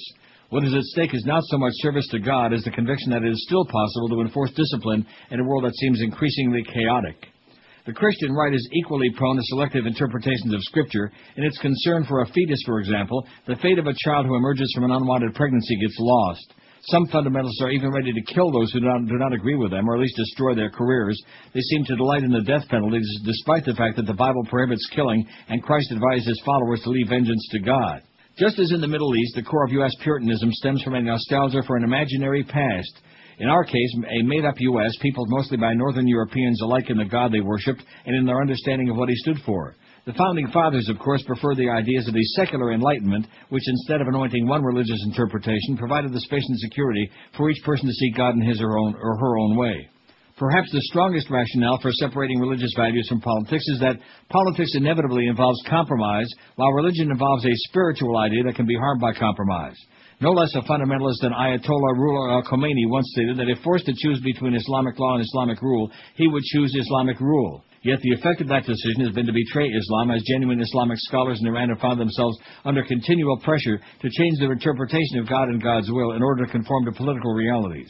Religion, when incorporated into a political structure, is almost invariably diluted and deformed and ultimately loses its most essential power. Worse, as we've seen recently in the Islamic world, as in the Spanish Inquisition and the Salem witch trials in the Christian world, a fanatical passion for one's own interpretation of justice under God often leads to horror. The fact is that, as Saint Paul so eloquently put it, now we see through a glass darkly. Men and women interpret the deity, but they're only human, and by their nature they're flawed. In that context, isn't it best to keep our minds open, the Ten Commandments out of our public buildings or off our governmental lawns, and to lead by example rather than pressuring others to see life the way we do? As Christ once put it, and why beholdest thou the mote that is thy brother's eye, but considerest not the beam that is in thine own eye? Watch out for that wicked beam. Pretty good stuff, eh? Very good. Oh, didn't like it. No, I didn't. Didn't like it. George didn't like it, didn't he, I hit John? The microphone and it didn't uh, come on. Ah, yeah, he didn't like it. Okay, I won't read it again. You know I love those religious stories. Oh, those anti-religious stories? Heathen? Infidel? What's your point? Who's your favorite actor or actress who made it big in spite of being ugly? We got a list of fifty thousand ugly people here, which would make all the rest of us feel a little bit better. Not everybody can look like Brad Pitt and like Halle Berry, okay? Not everybody can be beautiful. Charles Bronson, one hundred ten. Although Steve Buscemi's making a move now. He's got ninety-nine. He's right on Chuck's ass. You go, Steve. Charles Bronson, he's not dead, is he? Yeah. You son of a bitch. Did he? When did he die? Not uh, that long ago, I don't think. Not that long ago. Look it up. Do a little Google there for us, Josh. Uh, nudge him in the uh, armpit there. Charles Bronson, when did he die? Uh, Charles Bronson is dead? Yeah. No. That can't be. Not a macho man like that. August oh three. See, not that long ago. Steve Buscemi, ninety-nine. Humphrey Bogart, eighty-two. He's been dead a long time, and you want to know why? Yeah. All those faggots, man, those cancer sticks. Put them down. All you punks out there, you think you're being real big shots by smoking, by going out either under a tree or in a schoolyard and lighting up one of them camels, one of those cancer sticks. All you're doing is shortening your life. Right. And in no time. See, those of us fat people, at least there's something to enjoy there. There's nothing enjoyable about smoking cigarettes. That's not what Boca Brian says. I can't believe that he smokes. You've got to be kidding me. No, he smokes. Probably camels. Pall Malls. Yeah, no, sure. Uh, oh, yeah, almost as bad. Yeah, cancer sticks. You know, it's called death wish. Speaking of Charles Bronson, he's got a death wish. Humphrey Bogart, eighty-two, the African Queen. Oh, that was Johnny Mathis. Danny DeVito, fifty-six. Barbara Streisand, thirty-one. Kathy Bates, eighteen. Rodney Dangerfield, six. Next you'll be telling me he's dead. sixteen. Ed Asner, fifteen. Jimmy Cagney, fourteen. Boris Karloff, fourteen. Bette Midler, twelve. Dick Van Dyke, twelve. Well, I, I just I just never liked him at all. You know, I just he no. leaves me limp. I don't think he was funny. He was just, uh, I got no. tired of hearing about his booze problems. He just bugged me. Morgan Freeman, eleven. Betty Davis, eleven. Edward James, almost ten. Peter Lorre, ten. Now, wasn't he in the uh, Charlie Chan movies? Or am I confusing him with somebody else? Uh, I never else? saw a Charlie Chan movie. Sorry. Oh. He was good. He was in, Peter like, Lorre. The Maltese Falcon. I know that. Right. With uh, Humphrey Bogart right. that you don't like. Mm-hmm. I don't. Christopher, well, that's why you wouldn't watch uh, da da da da da da. Never have. Chicken cannot. Huh? No, I can't never, believe you didn't watch that movie. No, I haven't. Hmm. Uh, Christopher Walken, nine. Marty Feldman, nine. Wesley Stripes, uh, Stripes Snipes, seven. Wesley Stripes. Uh, also, Fred Gwynn's got seven. Bela Lugosi's got seven. Eddie, Eddie. In fact, you know something? If if he would have known uh, one more guy, he might still be with us. Yeah. I mean, you know, poor Johnny Depp, he had other things going on. He was busy. Sarah Jessica Parker's got six. Rosie O'Donnell's six. Woody Allen's six. Walter Matthau's got five. Gary Busey's got five. Clint Howard's got five. Ron Howard's little brother. See, those of us who remember Ron Howard from Happy Days, which, quite frankly, I hated the show, and I hated him Horrible. even worse. Uh, and now all of a sudden we're supposed to, like, respect him because he's a great movie uh, director. and He's a, he's an adequate movie director. Oh, uh, but they would tell us that, oh, Ron Howard's a genius. You know? I saw one of his movies last night, and it had his brother in it, sure enough. Well, what would you expect? A little nepotism there. It's kind of sure. like uh, George well, C. Scott brother would Trish never be able to get a job. Trish Vanderveer, sure. which, by the way, she ain't no Mark Vandermeer. Uh, Rhea Perlman, five. William Dafoe, four. Uh, Will, I can't stop doing that, man. Willem Dafoe. I just can't stop. All right, he answers to it. Four. James Woods, four. Don Knotts. James Woods is Jewish? Jesus. You want a, want a Pachintukis? At least you think he could say that a little bit better if he's really Jewish. It's embarrassing. Pachintukis. Don Knotts, three. Donald Sutherland, three. Minnie Driver, three. And uh, Billy Bob Thornton's got a pair and some other people. I, I don't think Gene Hackman's really... Well, yeah, he is. He's ugly. He's funny looking. Uh, got the yeah. big nose, big funny nose. Like Marty okay. Feldman, also funny looking. Yeah, well, yeah, a little funnier than Gene Hackman. Uh, yeah. Twelve minutes after one on Ugly Friday here at Q M, and of course in two weeks it'll be Good Friday. Won't that be special, huh? I'm taking off Good Friday this year. I'm going to go to church. I know. Have some fish. I'm going to see the light. Yeah. Right. Drink some wine. Go to church, eat some of the wafers, have some of that wine, some of that real good manischewitz that probably those goyim are enjoying. Where, man, I've been everywhere, man. Travel, I've had my share, man. I've been everywhere. I've been to Reno, Chicago, Fargo, Minnesota, Buffalo, Toronto, Winslow, Sarasota, Wichita, Tulsa, Ottawa, Oklahoma, Tampa, Panama, Mattawa, Lafayette. We're going to South Carolina and Oklahoma and Arizona and North Dakota and New Mexico and Texas and New York. I've been everywhere, man. I've been everywhere, man. We're going to California and New York. We're going to South Dakota and Oregon. Double and a half last year, man. I've been everywhere. I'm North Dakota and New Mexico. I've been to Boston, Charleston, Dayton, Louisiana, and Oregon. We're going to California and Texas. Santa Fe, Dolphins, and Glen Rock, Black Rock, Little Rock, Austin. We're going to South Dakota and Michigan. And Lake, Devil's Lake, Crater Lake, and Beach Lake. I've been everywhere, man. I've been everywhere, man. Double and a half my share, man. I've been everywhere. And then we're going to Washington, D C to take back the White House. I'll bet you Hillary is thrilled that he uh, was elected chairman of the D N C, because that means he's not going to be running in uh, two thousand eight, and she thinks that's really uh, great. Uh, you know, I know where you're going. What? With her. No, no, I'm, but I'm just telling you that uh, she obviously wants it. Uh, She's uh, been lying through her teeth about that whole deal. She wants it. She uh, can taste it. And uh, guess who Ted Kennedy is already supporting for two thousand eight? Her? No. Oh, good. Worse. Worse? Somebody who already lost. Oh, oh, Gore. No. No? Well, I'll give up. John Kerry. No. Gore. I said somebody who lost. Gore didn't yeah. lose. He got screwed out of the well, election, but he didn't no, lose. Right. But uh, oh, John Kerry, win. Which is really scary. And Kerry says, oh, yeah, he's a pretty, he's thinking that he's going to do it. He's going to make another run. I'm getting the runs just thinking about it. Another lackluster, lifeless campaign with, uh, you know, that crazy-headed bitch wife of his running around like a rag doll on drugs. W Q A M, hello. Yes. Yes, sir. Uh, five sixty.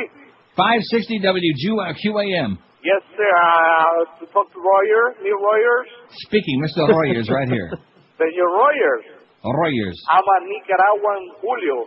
All right. Yes, buenos, sir. Buenos dias, amigo. ¿Cómo está? Bien, ¿usted? Uh, como si, como si. Hey, I know my, I know, I pick it upon him, man. I know my specs when I uh, speak it. You do? No. Man, I was trying to fool you, man. No chance. Hey, Can't listen, fool an old fag like me. Long-time listener. Can't fool an old Jew bastard like me, man. I'll tell you that right now. I've been around the block too many times to get fooled by some beaner like you. Anyway, go ahead. Uh, ugly people. Ed Sullivan. But he wasn't an actor, see. He wasn't a T V. Uh, he was a T V guy, not an actor. Even on T V. Oh, I'm sorry. I'm sorry, man. Don't be sorry. Hasta que me olvides de nada and adios. Arrivederci. Dos vidania. In fact, if you hook up with the wrong uh, person, you might get a bad dose. Vidania? You ever get a dose of Vidania? No, no. five six seven oh five six oh, pound five sixty on the Verizon and Cellular wireless lines. Oh, God. See, we told you, comunista, comunista. He's speaking Ruski, Ruski, comunista. All I got to do now that I got my bald head, I got to put on one of those, what do they call those uh, hats that the Russians wear? Those. Oh, those big fur hats? Yeah, what do they call you one once. I don't know. Big fur hat? They ain't as stylish as those hockey pucks. No, they got a name for those things. Uh, what the hell are those? Oh, I'll find them. I almost got you a coonskin hat one year that looks just like that. No, not a coonskin hat. No, but they, they're, uh, they were, it was shaped the same way. Although Jesse Helm says he loves that coonskin. W Q A M, hello. Uncle Neil. Yes, sir. I got bad news for you. Now, what is that? Thanks to our Führer, El Presidente, the oil, fifteen percent of the oil that we used to get from Venezuela, See? gone. Oh, no. They're trying to sell oh, it. my God. That's right. They're trying to sell it to Asia. Canis Mas Macho, Cesar Chavez or Hugo Chavez? Oh, man. Chavez got Bush by the balls. Yeah, and then Chavez is running around saying that Bush is trying to get him killed. I can't imagine why. Can you? Uh, I don't know, Don't man. forget, when you go to bed tonight, kneel at the, your bedside and put your hands together and say, thank you, Mister President, for those low gas prices. All right. See you. Uchankas. Right? Thank you, Mister President, for those low gas prices. In fact, let's take a puke. I never, ever turn on uh, the gambling channel. I do my gambling, uh, you know where. But let me just take yeah. a look. Huh? Did you hear me? Ushanka. That's not what it is. That's right. uh, The big Russian hats are Ushanka? That's what it says here. No, they only call it in Sri Lanka. Oh, look at that, the price of crude. Boy, you talk about crude, fifty-four and a half bucks. Holy moly, rat man. Even the Batmobile's going to have to stay in the stall for a while.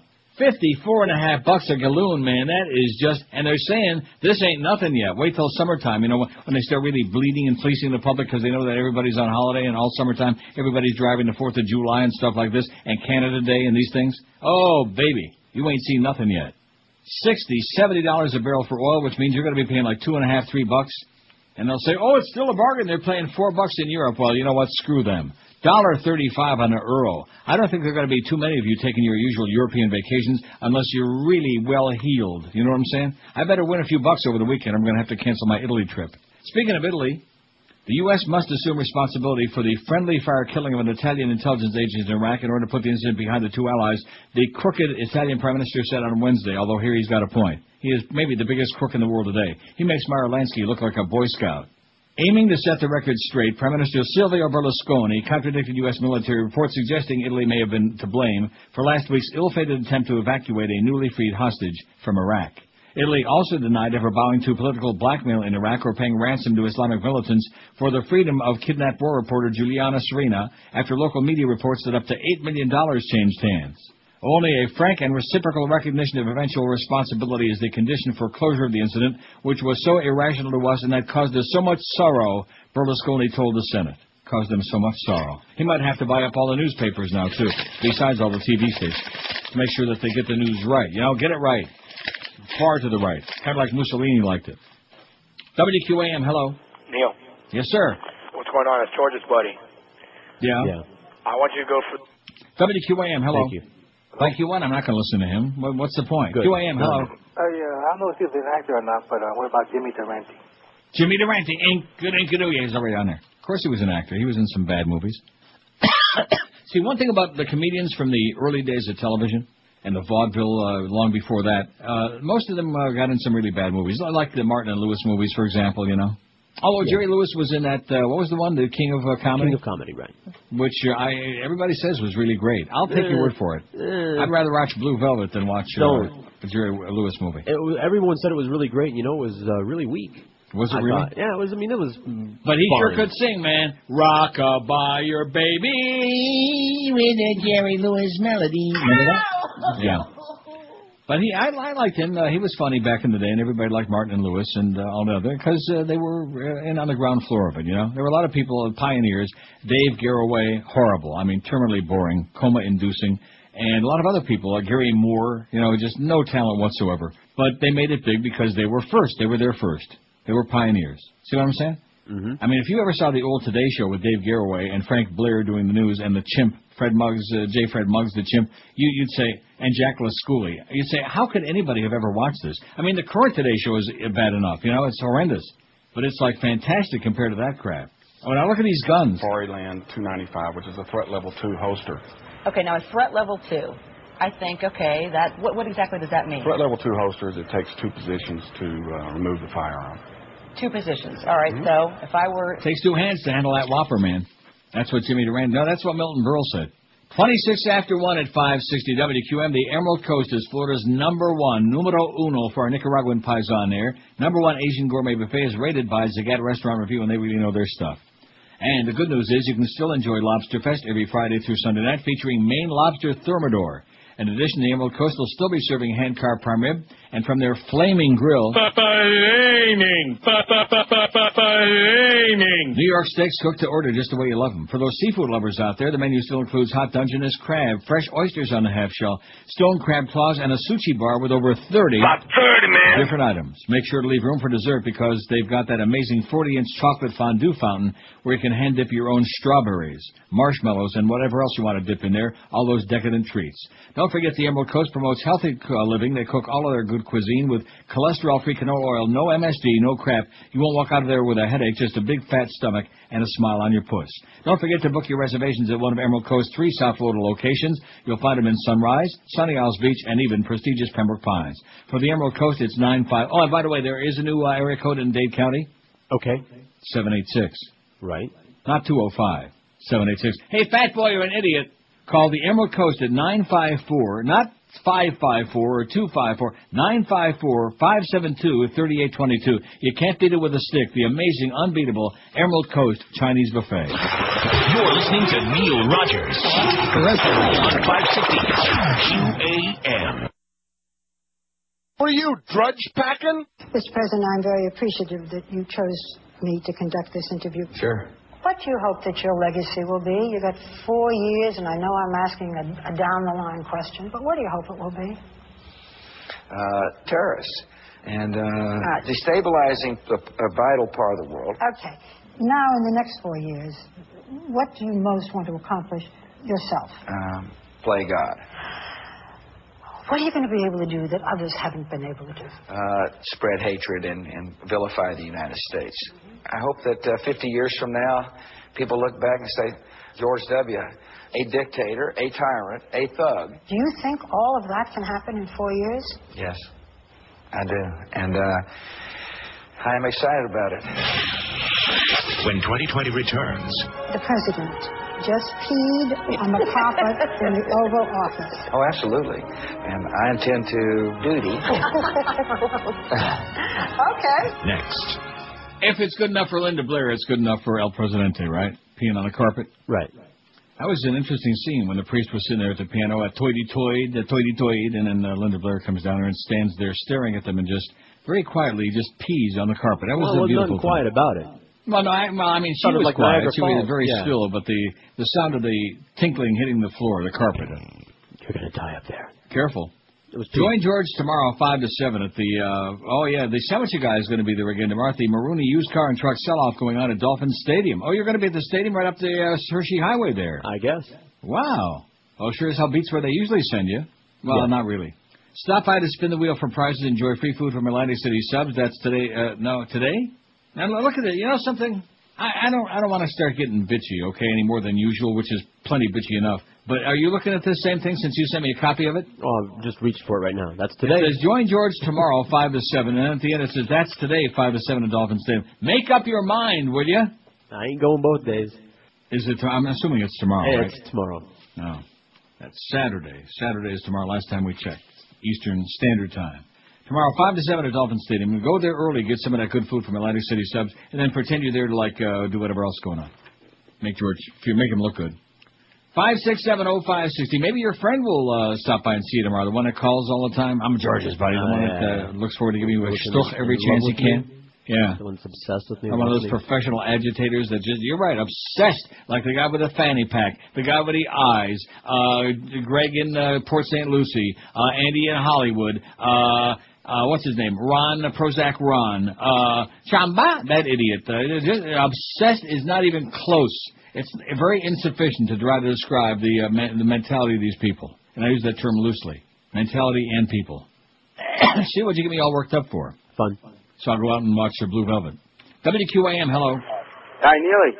Yes, sir. Uh, just a couple of thoughts on uh, the gambling. Uh, I think uh, Farrar Broward will get the slot machines they want, only to the respect that the lobbyists are about to go to work, and they're going to start spreading the money around, and I think yeah. that's what the congressmen were waiting for. And the second thing is, I I'll think... I'll tell you one thing. If they if they don't give them the Class three, what the, which is what it was supposed to be, uh, they're going to make it meaningless. They're going to cut the revenue down so much it's going to be a farce, and it's going to just piss everybody off. Right, but you know how lobbyists spread money around up there, yeah. and you know how they love money. Good. They're not willing to vote for it, but they'll take the money. You know what I'm give saying? Them, give them a bag of money, right. And the other thing is Bill Bennett, the slot czar. Yeah, that's a good idea. Bill Bennett, the slot czar. He's got Depend it. He knows, it. He knows all about it. Give him his own machine, baby. Plunge his guts out. All right, take it Thanks easy. Thanks a lot. He can, be, he can uh, give the convocation, you know, the invocation before they start opening the machines every morning. There can be Bill Bennett, the uh, gambling czar. Talk about another big, fat hypocrite, man. All these right-wingers, all of them, each and every one of them, all the finger pointers. Oh, you're this, you're that. Yeah, right. Just like that Jeff Gannon Duckard piece of crap turd. Yay. Faggot. Five, six. So what's this Atlanta thing? They're making such a big simus about this. Wow. And, of course, uh, keep in mind that they're in Atlanta. A lot of the, like, these uh, goofballs they got on there, Sky Miles O'Brien and this bitch. Very well. She spoke with us a little while ago. We'll hear from her after a break. Meanwhile, the search is still on. Look at that. C N N special coverage on courtroom security begins at seven. They sure didn't waste any time, did they? Last seen driving a green Honda. We do have the license plate number. We'll let you look at that as we head to break. More live from six five eight four Y N, Joja. He's got Joja on his mind. Boy, oh, boy. Go get him before he uh, shoots up anybody else. W Q A M, hello. Hi, this is Chris. Hi, Chris. How you doing? Oh, good, Neil. Uh, I, I actually had a couple for the poll. Um, the, Nick Nolte was the first one. Nick Nolte is as ugly as uh, sin. He looks like a pile of elephant crap. And? Yeah, he's looked worse over the years, too. Yes, and, really uh, bad lately, yes. Things keeps getting worse. Yeah. and, uh, and Cameron Diaz is a real butterface. Really? I think uh, I, I think, think without George will give you a hard time on that. No, not me. I agree. Oh, really? Okay, we'll put her on. Marginal. In the she face. Looks good, everything from the neck down. Yeah, but, she, uh, she smiles and has charm. That's uh, how you don't notice. Anyway, we love you up here in Boca, and uh, you guys have a good day and happy twenty-ninth. Thanks a lot, Pally. Bye, Pally. How about, uh, since we're putting uh, people who actually are actors or actresses of a sort, how about J-Lo? Huh? She's been in movies. She sure is. You well, if you call Gigli and that other bunch of crap she keeps making movies. Uh, she's ugly, man, and she yeah, is just she is. Uh, got a big rectum. But she's married to uh, what's his name there? That uh, Spick. Oh, brother, that is just so amazing. I mean, is he fooling anybody? That fruit fly? Is she fooling anybody? You know that that Benefer crap that we had to be subjected to, and of oh. course the media, the media just loves this stuff. They just love shoving it down our throats, hour after hour, day after day, week after week. You know, because basically, like they said, like Howard Beale said, we're in the boredom killing business. Like us, we got to like take the four hours in the middle of your day and try to like do a little tap dance here, a verbal tap dance, and at least put a little pizzazz, a little something. You know, da da da da da da, you know, like that, right? Sure, we could do that. Like those people at the appearances wanted us to do, those sour old bitches from Detroit, which I'm sure they're dead by now, I hope. Remember them? Oh, yeah. Yeah, we didn't put on a floor show for them, I guess. That, you know, they wanted us to do a tap dance. Spent a half an hour with them. There were all these other people lined up waiting for us to autograph those stupid pictures and everything. And, uh, yeah, all you did was just kind of sit there. You didn't pay too much attention to us. You miserable. I bet you Dick Pert would like to shoot both your brains out, if you had any. Oh, here's here's one of the winners. A good thing you gave everybody a head start. This man, see, although who who, who could say that he's their favorite, though, see? Because the question is your favorite actor, mm-hmm. actress who's made it big and they're ugly? Gerard Depardieu. He is grotesque. And the worst part of it is there actually are women out there who think he's a sex pot. A sex, sex pot. Yeah, he's sex a pistol. Sick, sick pot. Yeah. Seriously, he's like a sex symbol for some of these uh, blind women. Yeah. Helen Keller thought he was hot. So Gerard looks Depardieu. Like but it does say here, uh, probably nobody's favorite, and you're right. Thank you so much. Man, so many ugly... Uh, see, ugly and untalented, that's a bad combination. Ugly, okay. A lot of us can relate to that. But ugly with no talent, what's the story there? Maybe there's something there that doesn't meet the eye. Now, this one, I'm not saying this to put him down, because he's been on the uh, uh, singer uh, Ugly. Uh, what's his name?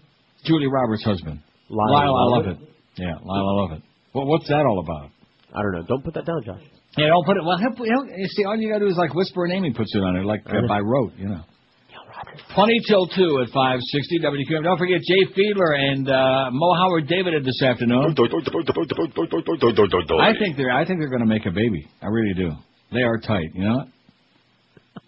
What? You can't get no baby. Well, right? I don't know, but they're sure they sure been giving it a shot for the last couple of years. They are as tight as a snare drum. Absolutely. And so Jay will be on with uh, our good friend Mo at somewhere, somewhere near, who knows when. Hey, all you horse racing fans and poker players, Pompano Park Racing and Poker has got all the gambling action you could want. Just a half mile from both I ninety-five and the Florida Turnpike, Pompano Park features free admission and free general parking every day. Live harness racing in the poker room open every Monday, Wednesday, Friday, and Saturday like this weekend. Poker starts at noon, goes on till midnight every day, and live racing gets underway nightly at seven twenty-five, including tonight, of course, and tomorrow. Coming up tomorrow, Saturday, March twelfth, is the most amazing fireworks stunt show ever seen. It's a regular event at Pompano Park every year, starring Australian Vincent Silvestro and his unbelievable racehorse, Hand Me Silver. Silvestro stands on the shafts of his race bike, holds the reins in his teeth, and shoots off more than two thousand rounds of fireworks from a platform on his bike, all while Hand Me Silver races around the track. You don't want to miss the great fireworks stunt show tomorrow, Saturday, March twelfth. By the way, uh, Randy Waples is back at uh, Woodbine, won two races last night. Welcome back, Randy. Also, uh, tonight, Pompano Park has a money machine at the track where you can have a chance to grab one thousand dollars in betting vouchers. Just when in doubt, reach in there and grab it, and the vouchers, too. Pompano Park with simulcasting every day and night, seven days a week, located a block south of Atlantic Boulevard on Powerline Road. For the current racing and schedule, go online at pompano park dot com or give them a call at nine five four, nine seven two, two thousand. That's nine seven four, two thousand. Don't forget, seven twenty-five tonight and tomorrow. Big weekend of racing at Pompano Park. You're listening to Neil Rogers exclusively on five sixty sixty Q A M. How young is too young? About thirty, man. I'm Harry the Hitler boy, Harry the Hitler boy, oh boy. I like dressing up in uniform with a swastika on each arm. Now everyone does it. Harry, Harry has a funny thing that he enjoys. Oh boy, I'm a Nazi prince. I'm Harry, Harry the Hitler boy. Oh, second verse even gets worse. I'm Harry the Hitler boy, Harry the Hitler boy. Oh boy, went to a party in a big brown shirt, and now the family name is Dirt. My dad is glad I'm not William. William, he wouldn't want his name in the tabloids. Tabloids. Won't sit on the throne. I'm Harry, Harry the Hitler boy. Oi! H A R R Y. Harry, Harry, Harry, Harry, Harry the Hitler boy, oh boy. Harry the Hitler boy. Doi, doi, doi, doi. one forty-six at five sixty W Q A M. Martin in Fort Myers, originally from Europe, says... Neil and George, thank you for your great show and putting up uh, with all these idiotic callers. You guys should get a frickin' medal for all your work entertaining us. That's right. We agree, Martin. We want it. Hopefully it'll be worth something and we can pawn it. Just a little reminder to those morons who say that gas in Europe costs over four dollars a gallon compared to two dollars and fifty cents in the U S. More than eighty percent of that price in Europe are taxes which are used to build back up the roads, highways, bridges, social programs, et cetera, which is why people in Europe look at these prices as a luxury tax for drivers.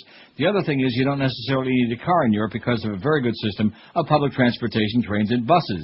On the other hand, over eighty percent of gas price in the U S goes directly in the pockets of oil companies and, of course, to the pockets of our leader and his friends. Just take a look at the record profits of Mobil, Exxon, et cetera. Wake up, people. They're going to suck you dry is what Martin in Fort Myers says. Amen, Martin. Terry Schiavo's husband, this just in only moments, seconds ago. Terry, from our, of course, uh, fantastic news coverage here at Q A M on our news wires. Terry Schiavo's husband turns down a million dollars to give up the right to decide wife's fate. How do you like that? Sounds like blackmail to me. I'd have taken it. A man fighting to have a feeding tube removed from his brain-damaged wife today rejected a California businessman's offer to pay him a million dollars to give up his right to decide her medical treatment. The offer, which the husband's attorney labeled offensive, came hours after the judge refused to let the state social services agency intervene, a move that would have delayed next week's scheduled removal of that tube. Other such offers, including one for ten million dollars, had already been made and rejected by Michael Schiavo, said his attorney, George Philos. See, and the, and the parents were saying all along, oh, well, he wants the money from her will. It's money. Well, if it's money, how can he turn down ten million dollars and then a million? See? Right. Terry Schiavo's parents are trying to keep her alive. Bada, bada, bada. She suffered a heart attack fifteen years ago. Now forty-one, she's lived uh, since then, fifteen years ago, in what court-appointed doctors call a persistent vegetative state, Florida. Even if the husband did walk away, Philo said, there's still a court order requiring removal of the tube at one p.m. next Friday. Oh, God, we can cover that with a blanket. We can have Duff there checking out the tube. A judge ordered that the feedings be stopped after finding clear and convincing evidence that she would not want to be kept alive in her current state. Florida, and who the hell would? San Diego businessman Robert Herring, who founded an electronics company, later a cable and satellite channel, said he felt compelled to try to have the husband transfer the legal right to decide his wife's medical treatment to the parents, Bob and Mary Schindler. He's the guy that offered a million. I believe very strongly that these are med- there are medical advances happening around the globe that could very shortly have a positive impact on Terry's condition. Herring's offer is valid until Monday. Wait till you hear this. According to a statement from his attorney, Gloria Allred. Uh-huh. The, the, don't we hate her like poison, that bitch? Venomous. The money has been deposited into a trust account at Allred's L A law firm, the statement said. Philo said his client would not even consider any such proposals. Sounds like a red herring to me, you know, Gloria Allred herring. Mm-hmm. Got it? Got it. Don't forget, join George tomorrow. I don't have no idea why they, you know, who, who brought this in, Miguel? Of course. Yeah.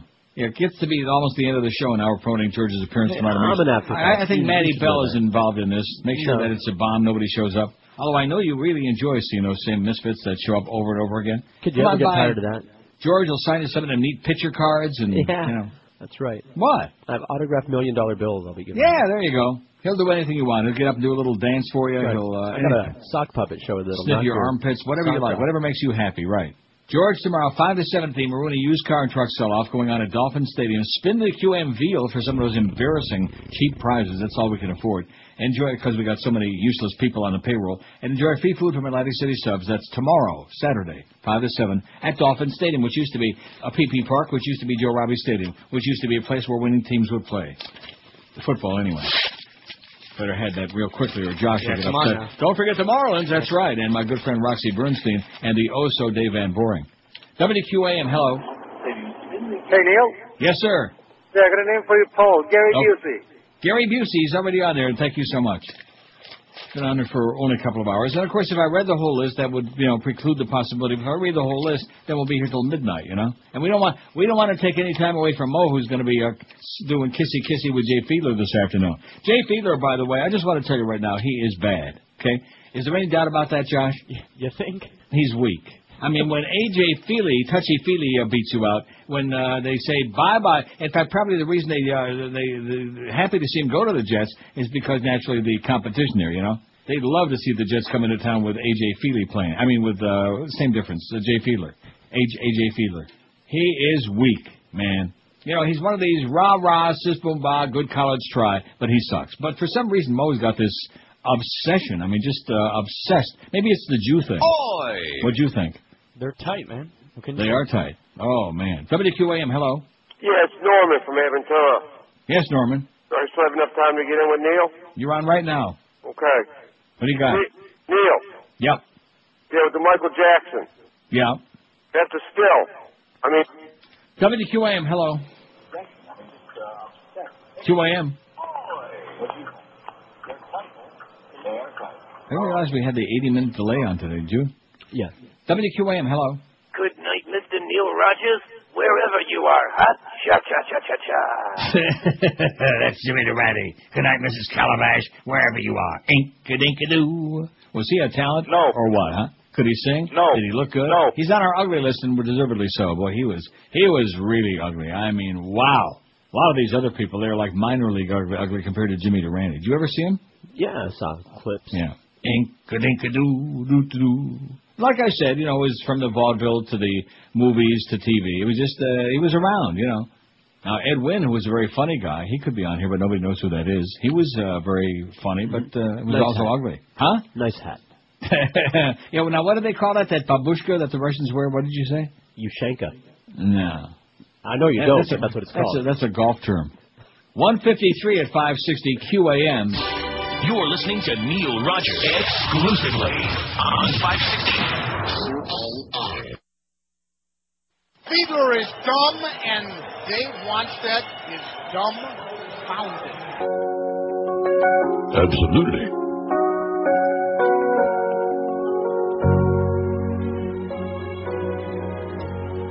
To all their wives he's had before.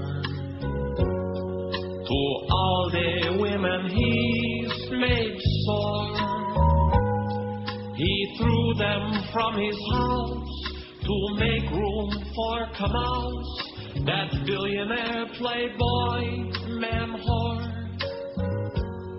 To all the wives he's had before, that narcissistic bad-haired bore.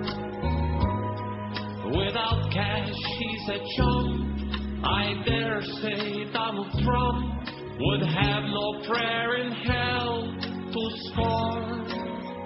Got rid of Milo and Ivana. He threw them out of Trump Tower. Was this guy smoking marijuana? Or getting high on his power. To all the wives he's had before, there's no question that he'll have more. Melania's number three, but I can't wait to see who Trump will pick as number four. To all the wives he's had before, who packed their jewels and hid